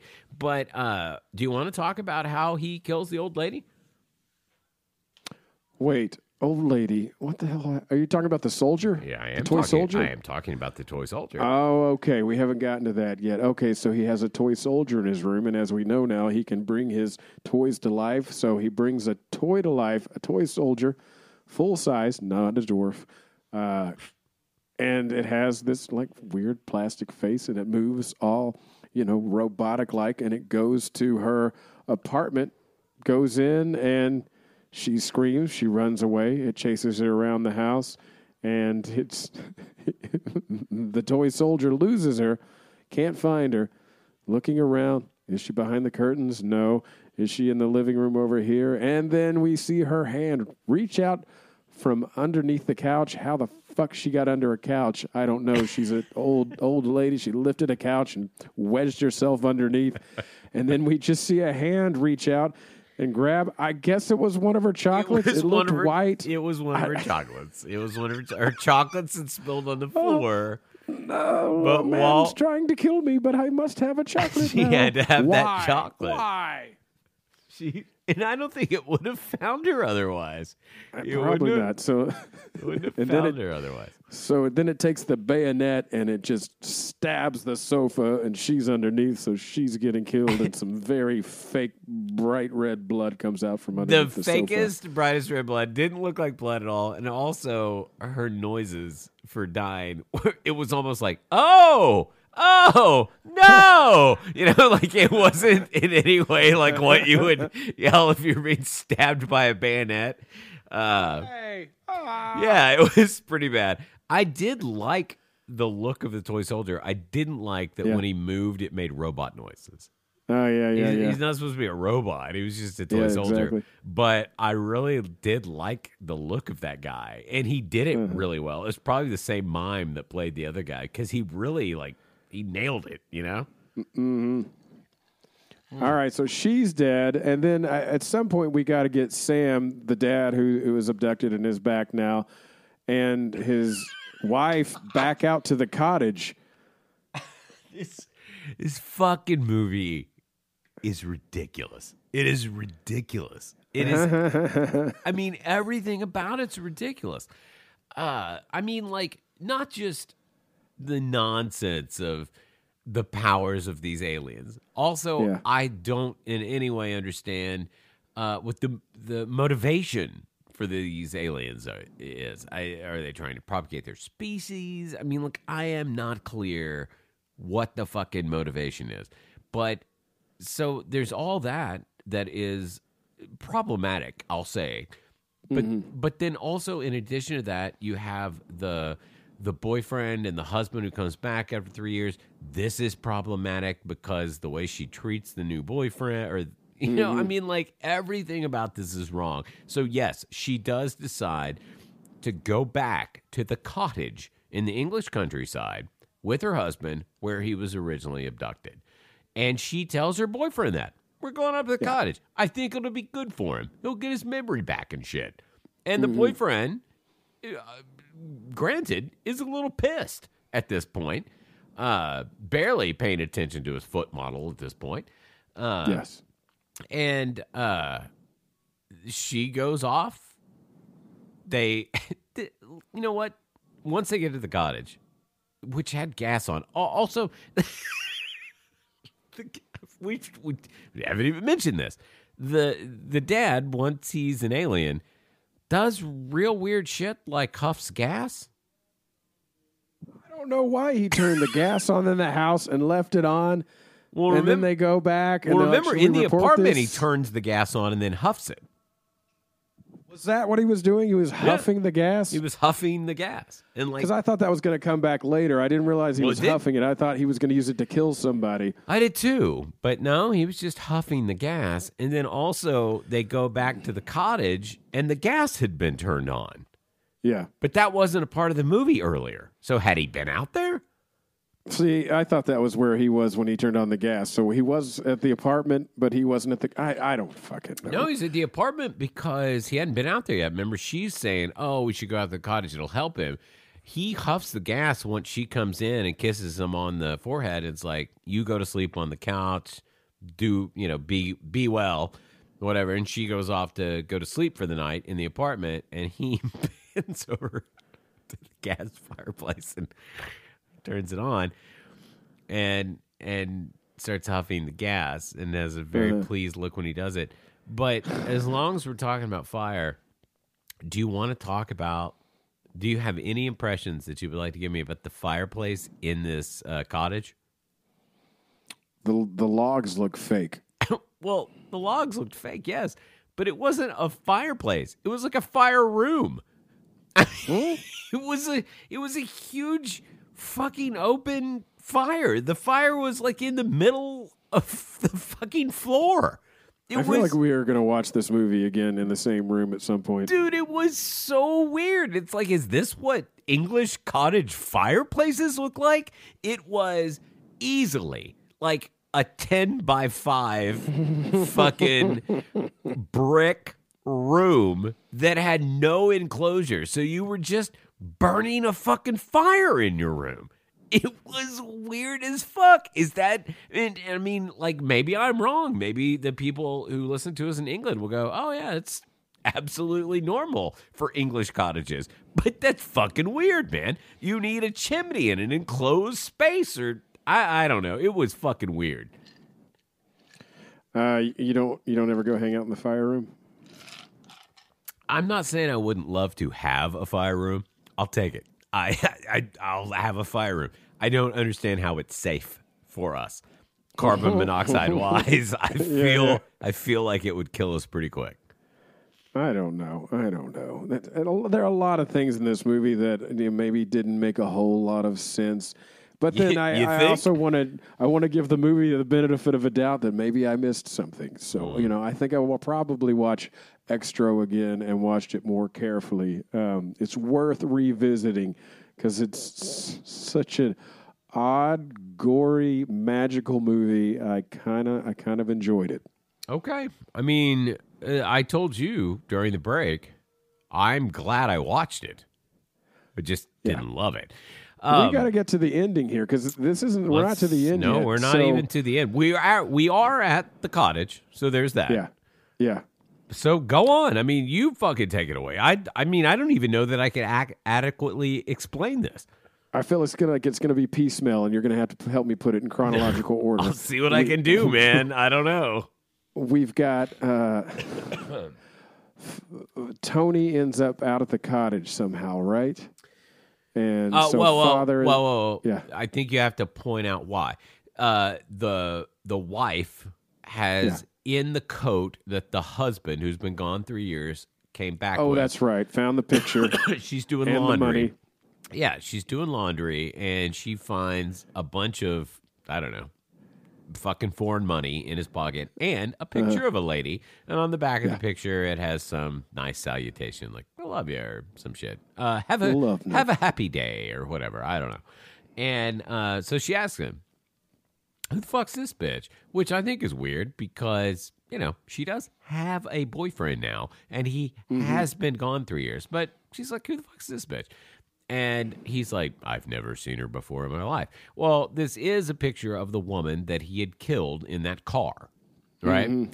And so then Tony, after Tony, the boyfriend, uh, in his foot studio, Uh, she comes and goes, hey, I'm going off to the cottage with my husband. And he's like, yeah, whatever, fuck you. I mean, he is, and he is kind of like that. He's like, you know, fuck you. This is fucked up. And, you know, I'm I'm your boyfriend and you're going off to a cottage with your husband and fuck you. He has a bird, he has a parrot in his studio. And he's cleaning out the cage. And there's newspaper that he's used under the cage. And mm-hmm. while he's talking to the wife who's at the cottage and says, hey, you know, like, I don't remember what she's talking to him about. He looks at the newspaper as he's hanging up, and sure enough, it's a picture of a missing or a, a woman who's been murdered. Then yes, he, macabre he, slaying. Right, and he has the picture from uh, the husband's uh, jacket that the woman woman found, and he puts mm. it up next to it, and he's like, oh my God, this picture that he has is this woman that's been murdered. Although I will say, in the newspaper picture, I did think it was a long-haired man. Anyway, he makes the connection, tries to call the wife, but by then, uh, the husband has used his alien powers to melt the phone box with his oh, hand. Yeah, that's right. That's right. right. and, and and so he... Which is the second phone he melts. Right, the second phone he melts. Uh, he accidentally melted the first phone, by the way. We haven't Oops. even talked about that. Um, mm-hmm. And so Tony cannot get through, so he... Oh, I'll tell you why he's talking to the mom. The, the mom can't get in touch with the nanny, and mm-hmm. she's worried about oh, her son. Right, she's right. worried about her son. Well, her son killed the nanny, and God, there's too much. And the nanny is now made of webs, and she's in a bathroom, and she is birthing water balloon alien eggs that are given to the clown dwarf,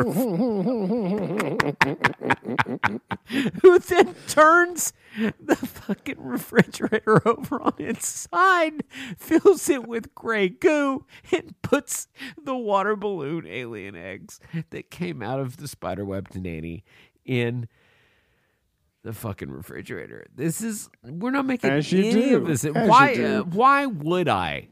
I would think less of my wife if I told her the story and she didn't say, "You're making this up. I don't believe you. You're making this up." I would think less of her if that was her reaction was, oh, oh, yeah, yeah. this is real? Yeah. Yeah. So uh, so now we're at the cottage. Tony's trying to call back. He just got off the phone. She's like, will you please check on my fucking son? I can't get through to him. I called the neighbor. He's not calling back. Well, that's because the little boy killed the neighbor for no reason. Um, and uh, he sees that, well, this picture is the murdered girl. And he's like, fuck it, I gotta go. So he goes to jump in his car. Well, hey, there's the little boy. Little boy's just sitting on the hood. He goes, hey, the nanny dropped me off. He's like, well, that's fucking weird. Get in the car. Really nice Range Rover. Uh, like, I would kill for that Range Rover. Uh, and they drive off to the cottage. Tony shows the fuck up. You take it away, Micah. All right, that's the part. You, you just handed it to me, the part that I'm totally fuzzy on, because I know oh. that... Uh, the boyfriend and the little kid, Tony, head out to the cottage, but the boyfriend dies. I'm trying to remember how he dies. Well, the... Okay. I know it wasn't very spectacular. Well, remember...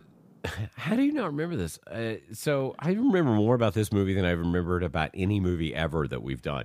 So you, You're on point this time. Remember, she's boning the husband who's been gone three years at the cottage. Uh-huh. He bones uh-huh. her. And then has yeah. the weird goo on him, and his face is scratched up. Well, that freaks her the fuck out, right? Right. It gets and, a little rapey after that. A little rapey. So uh, Tony shows up, and she comes down the stairs, and she says, like in her voice, she's like, we've got to get out of this house right now. Like, oh, you mean Joe, the boyfriend? Joe shows up, and she yeah, walks. Yeah. To, he's like, "Hey, where are you? Where are you?" And she walks down the stairs really quietly, and it's like, "We have to get mm-hmm. out of this house. We have yeah, to yeah, get yeah. out of this fucking house." And he's like, "Cool." She's like, "Where the fuck is the little boy?" And he's like, "He's in my fucking car." And they go out, and he's not in the fucking car. And uh, so they're like, oh, shit, what's going on? And they look in the distance. And then there's the husband from three years ago and little boy. They're walking up the English countryside to a big white light. So Joe and the mom start chasing them. And, hey, we got to get the kid. We got to get the kid. And Joe inexplicably gets there first because him and the, the mom are running at the exact same pace. Oh, that's right. The, he starts, the dad, Sam, starts screaming in this yep. frequency yep. that makes and, Joe bleed out of his ears and apparently destroys his brain because Joe falls down dead. Correct. He he is dead now. And the dad also looks like a zombie now. Yes. For yes. no reason. He he was an alien before. Now he just looks like a zombie. His bones are coming he, out. He doesn't need that human skin anymore. He's going home like E T. He can yes. be himself now. But he, uh, okay. But he could look like the alien that he is, but he doesn't. He looks like a fucking zombie. And then yes. the kid starts looking like a zombie. Yes. And then they do both eventually look like the alien, but now they are on uh, two feet instead of four. You, you, yeah. So now do you feel like you can take it away? And there's light behind them, and it's like they're, you know, they're, I don't know if they're supposed to be getting into a ship or just beaming up. Not clear, uh, but not clear. It, it shows the dad. He's all gruesome and alien-looking, and, and yeah, like a zombie. And then it shows his alien hand holding his son's hand, and then poof, they're gone. They've disappeared, and she's in a field, and she goes, and she sits down cross-legged in the field. Right, she's completely okay. She's come to terms with what has just happened. Her boyfriend and you is think dead. The movie's over. It fades to black. I then, hope the movie's over at this point. I'm like, okay, I hope it, the movie is over. Which that would have been an unsatisfying and, and kind of bleak ending, but we get more. You, She's back at the apartment. Everything is bright white. Except for the panther. There's a panther. Yeah, the panther is there. We also forgot to talk about the old man who gets killed in the elevator. No, I said that. I said, I, I said that. The spinny light thing that cuts his throat. Oh, yeah, that was so stupid. I don't even know what that was. And it looked fucking terrible. About these cheap foreign light bulbs. Yeah, he's uh, the he's the neighbor that went up to check on the kid that the yeah. kid kills for no reason. He doesn't have to kill yeah, this man. Never mind him. He's dead, too. But, yeah, so we're back. The, the the father and son have E T phoned home. They're gone, and, and uh, I guess they're back to space or wherever the hell they live with Cthulhu or something. And uh, she's back, and everything's bright white. It's and it's, the whole it's a panther, and she wanders in, and she finds the eggs in the in the toppled over refrigerator. And uh, what she a picks stupid up, sentence. She picks up one of the eggs from the dwarf toppled refrigerator, which do very and, much look like clear water balloons. You're absolutely right. And, but it looked kind of cool. It looked Once fun. It start, they, like the thing starts pumping inside of it, and uh, that looked kind of cool. And then, bam, it, it breaks open, and out comes one of those alien arms that can hump your face and make you pregnant, and it, it, it jumps onto her face. And uh, and I and then I think that's it, right? I, I, it literally. Oh, the door slams, which I thought was great. The door slams. It and literally it says, the, says end. the end. Yeah. This fucking movie. And you're left feeling how? How did you feel when that oh, door slammed? Mad at you. End? Mad at you. Yeah, that was yes. It was Mad at Micah is how that fucking movie uh, ended for me. Uh, well, I'd read these reviews and I knew it was a it was a polarizing I didn't film, know, so I figured we I needed to go there. Anything about this? I had only sent, I had only seen the poster that you had sent me. You sent me yeah. a thumbnail because I said, "What movie are we doing?" I don't remember, and you were like, "Xtro," and you sent this, and I was like, "Okay, great." You know, it kind of looked like Last Starfighter or something. You know, like mm-hmm, from the art. Mm-hmm. It is not that. It is not. It's definitely not that. It's not The Last Starfighter. It is fucking. Uh, It is terrible. Okay, I'm going to let you it's... come up with the rating system because there's so much to pick from. Okay, and we got to do crunchiest kills. Uh, let's see here. Okay, okay. Do you want to do that first? Do you want to do crunchiest sure, kills? Sure, let's or? award crunchiest kills. All right. Um, uh, so what's yours? Uh, oh, God. Let's see here. My crunchiest kill... God, this is tough. This movie actually has some pretty weird, good kills. Um, it only has weird kills. They're only weird. Yeah, that's true. God, I want to give it to the... the old lady under the sofa. I also want to get it to the lady who gets who gets humped to death at the very beginning, and then the oozed in her mouth. Ah, uh, gee, it's yeah. tough. I, I think I want to give it to the old lady under the sofa, just because. How'd she get under there? Well, why did she need her chocolate so bad? How did she bad? get under there? And why like, is her blood so fake look, looking? You know, I'm pretty thin. I can't even get under my sofa. I mean, like, and, and she was an old lady. She, I don't remember if she had weight on her, but uh, mm-hmm. how'd she get under that sofa? How'd she get under there? And she did it pretty pretty swiftly. She was under Quickly there. And quietly, yeah. yeah. I never saw that like, coming. But, and then ruined it by going for candy. Uh, okay, I think that's good. I think that's good. I'm going to give crunchiest kill to what you said was kind of uh, a non-event, and it was the killing of uh, the boyfriend. Oh, Joe, yeah. Joe, he bled out the ears. He died differently than everyone. Like, no one, he, again, there is no mythos to this that I can follow in any way whatsoever. So, also, apparently, the aliens can scream and make your ears bleed and your brain die. I don't know. Yes. And uh, so I like that because I thought it was, I thought he was the best actor in this movie. And, and, and I'm not saying that anyone in this movie was not a good actor. I actually thought, yeah, yeah. I thought all of the parts were acted really well. All of the They act- were, yeah. Yeah, all of the, all of the actors did their job, nailed it. Every one of them was good. Uh, but Joe was my favorite of the bunch. I thought he reacted uh, how you would in these situations, so that he played those w- parts well. And and I really hated to see him die. He didn't deserve to die. He was he was only doing a good job. You know what I mean? Like, mm-hmm. and so he's trying to save this boy. Who, you know, let's be honest, if it was you or me, we'd be like, yeah, let's just let him go. Yeah, you know? I mean, like, you know, like this is this is too much, you know, like let's just fucking let this kid go to the alien world or whatever the fuck is happening. Uh, he seems like he wants to go. He'll be with his father. Yeah, he wants to do it, right? But Joe is still trying to save him uh, because he has the connection with Joe that maybe Joe doesn't have with him. And even though the mm-hmm. mom is clearly fucking the old dad, and Joe knows this, he's still trying to save that boy, and yeah. he gets screamed to death. And that's sad. So I'm going to give him my crunchiest kill because Joe deserves it. Mm-hmm. Mm-hmm. All right. Okay, uh, let's come up with a rating system now. How many... Uh-huh. Uh-huh. I, I mean, like, I am stoked because you have so much. You have so much to play with. How many sloppy dwarf extracted water balloon French nanny alien eggs would you give Xtro? I think that's.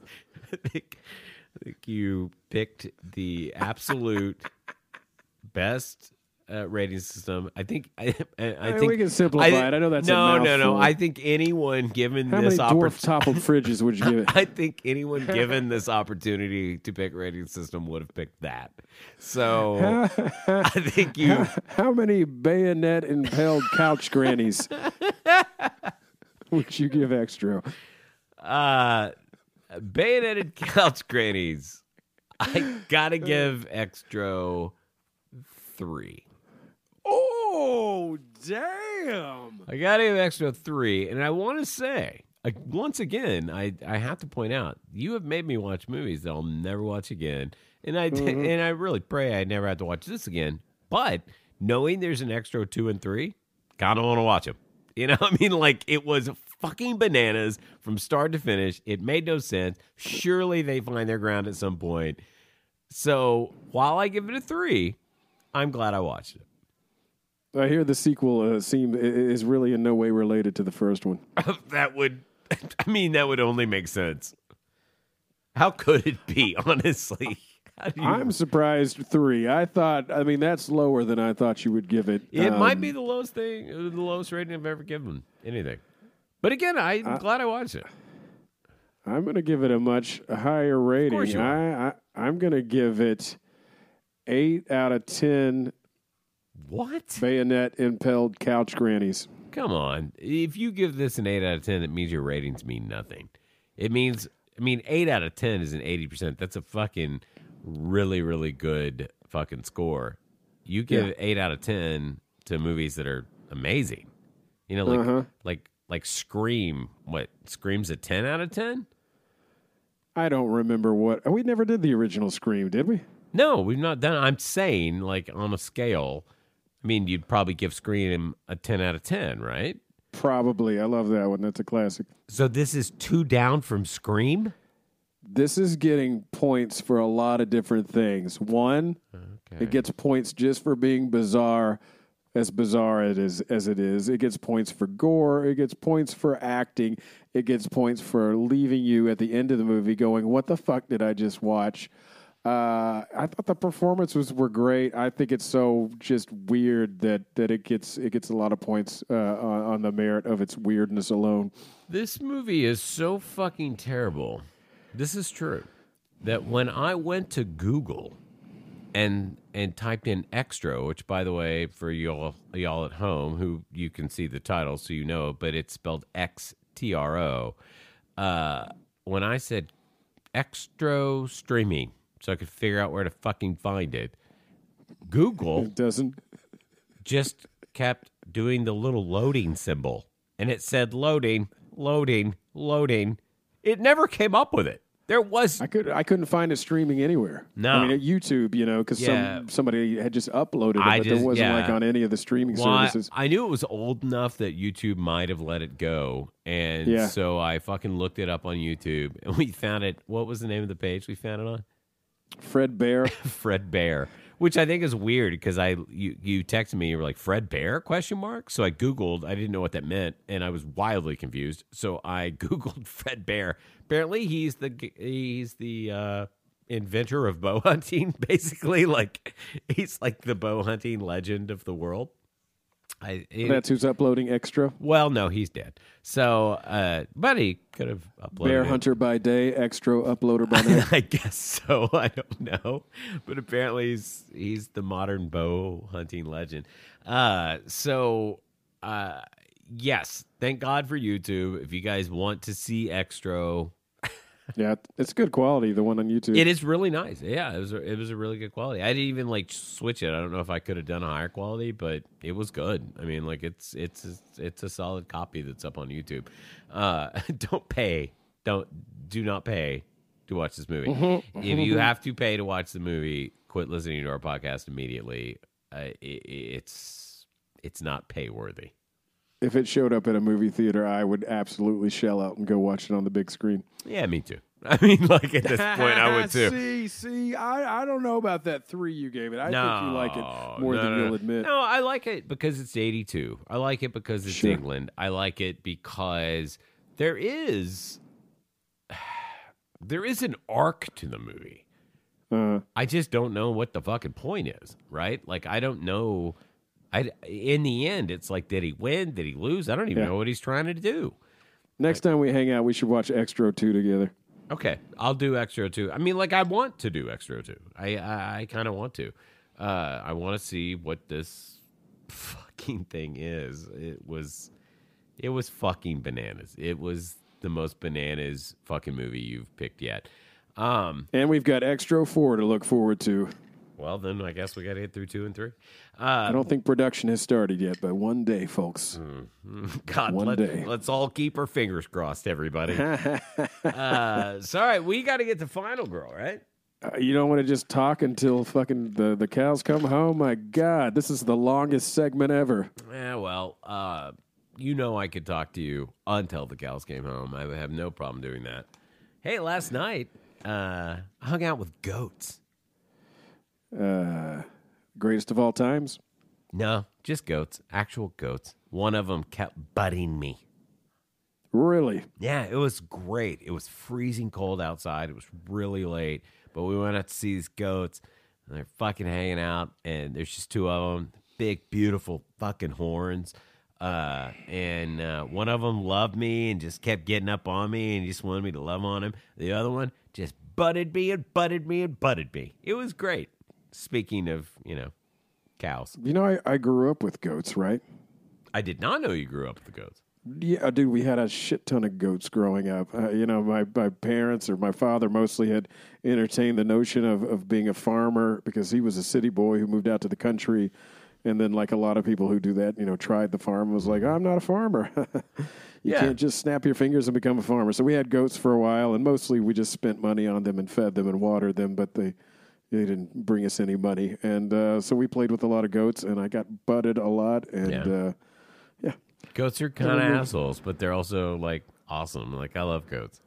Yeah, they're fun. So I got to hang out with sure. goats last night. That was cool.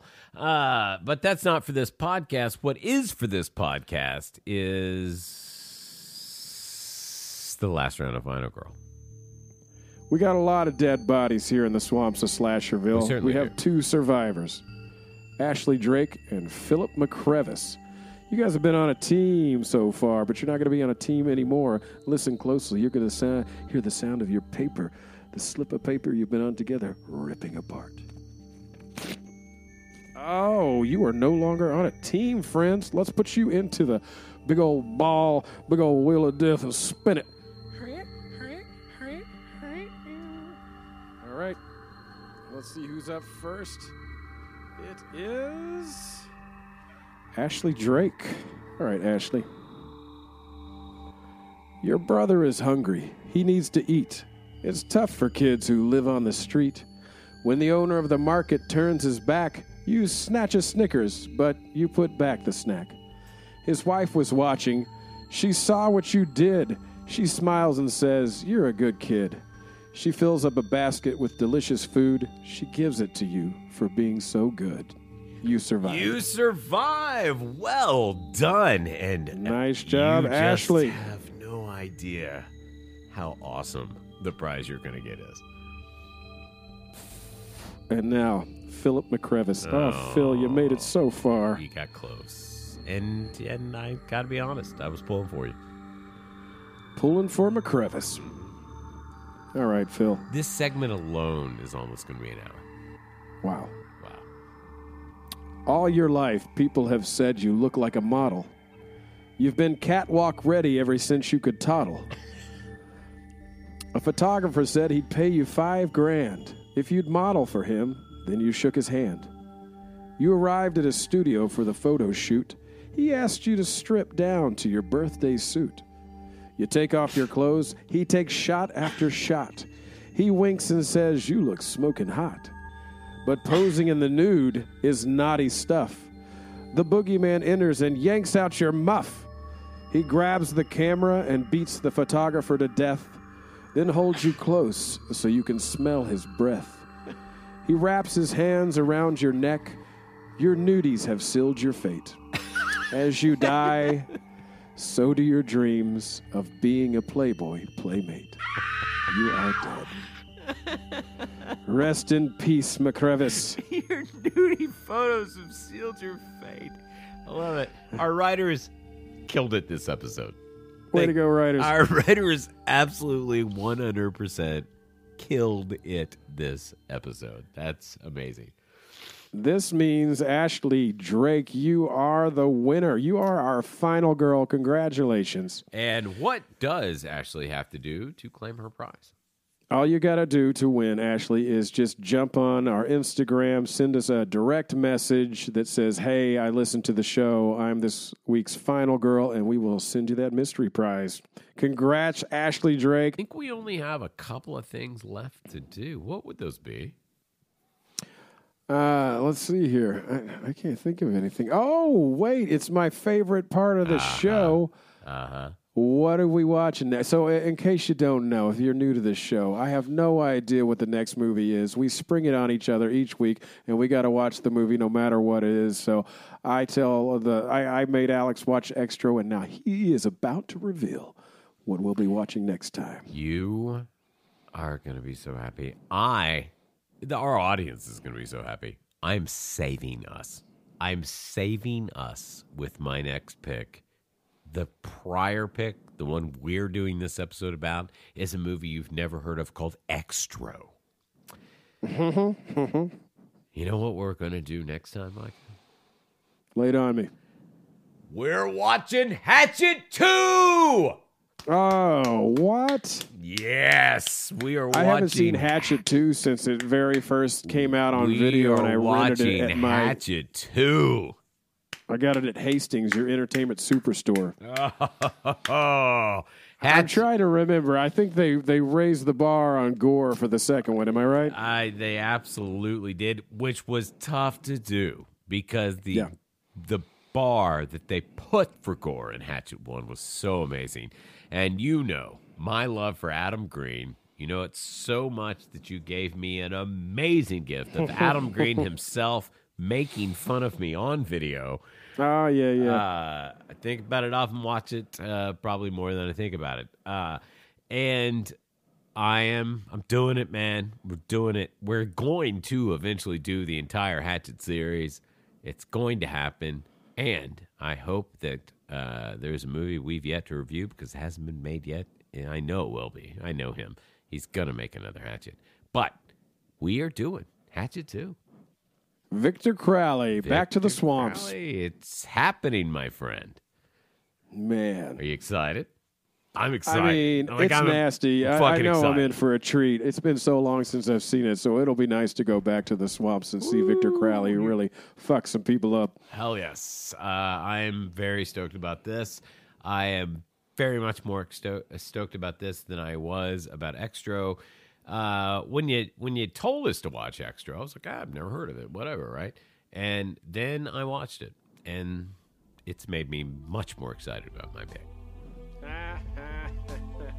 uh, you're going to be an Xtro fan. You're going to watch the whole series. You're going to love it. You're going to be like, I can't wait for Xtro four. I'm not saying you're wrong. You might be uh, right. You might be right. Well, th- Thanks to everybody who played the Final Girl game show. Congratulations, Ashley Drake. Just send us that direct message. Let us know you won, and we'll get you that prize.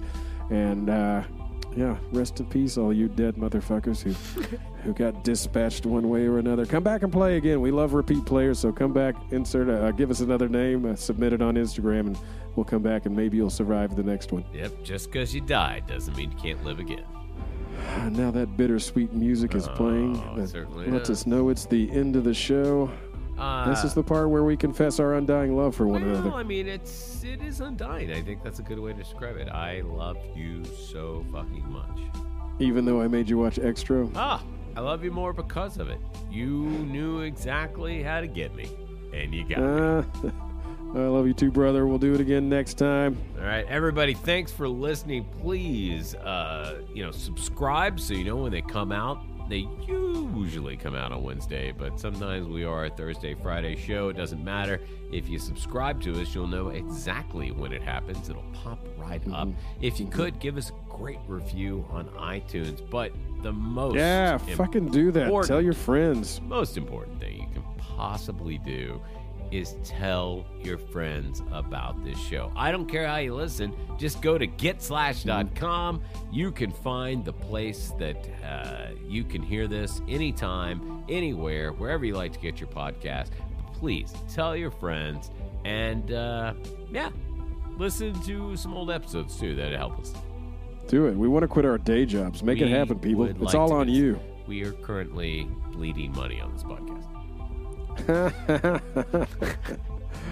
Oh, so much blood. Not even a joke. So much bleeding. All right. Well, thank you guys so much for listening, and uh, we'll see you in two weeks for Hatchet two.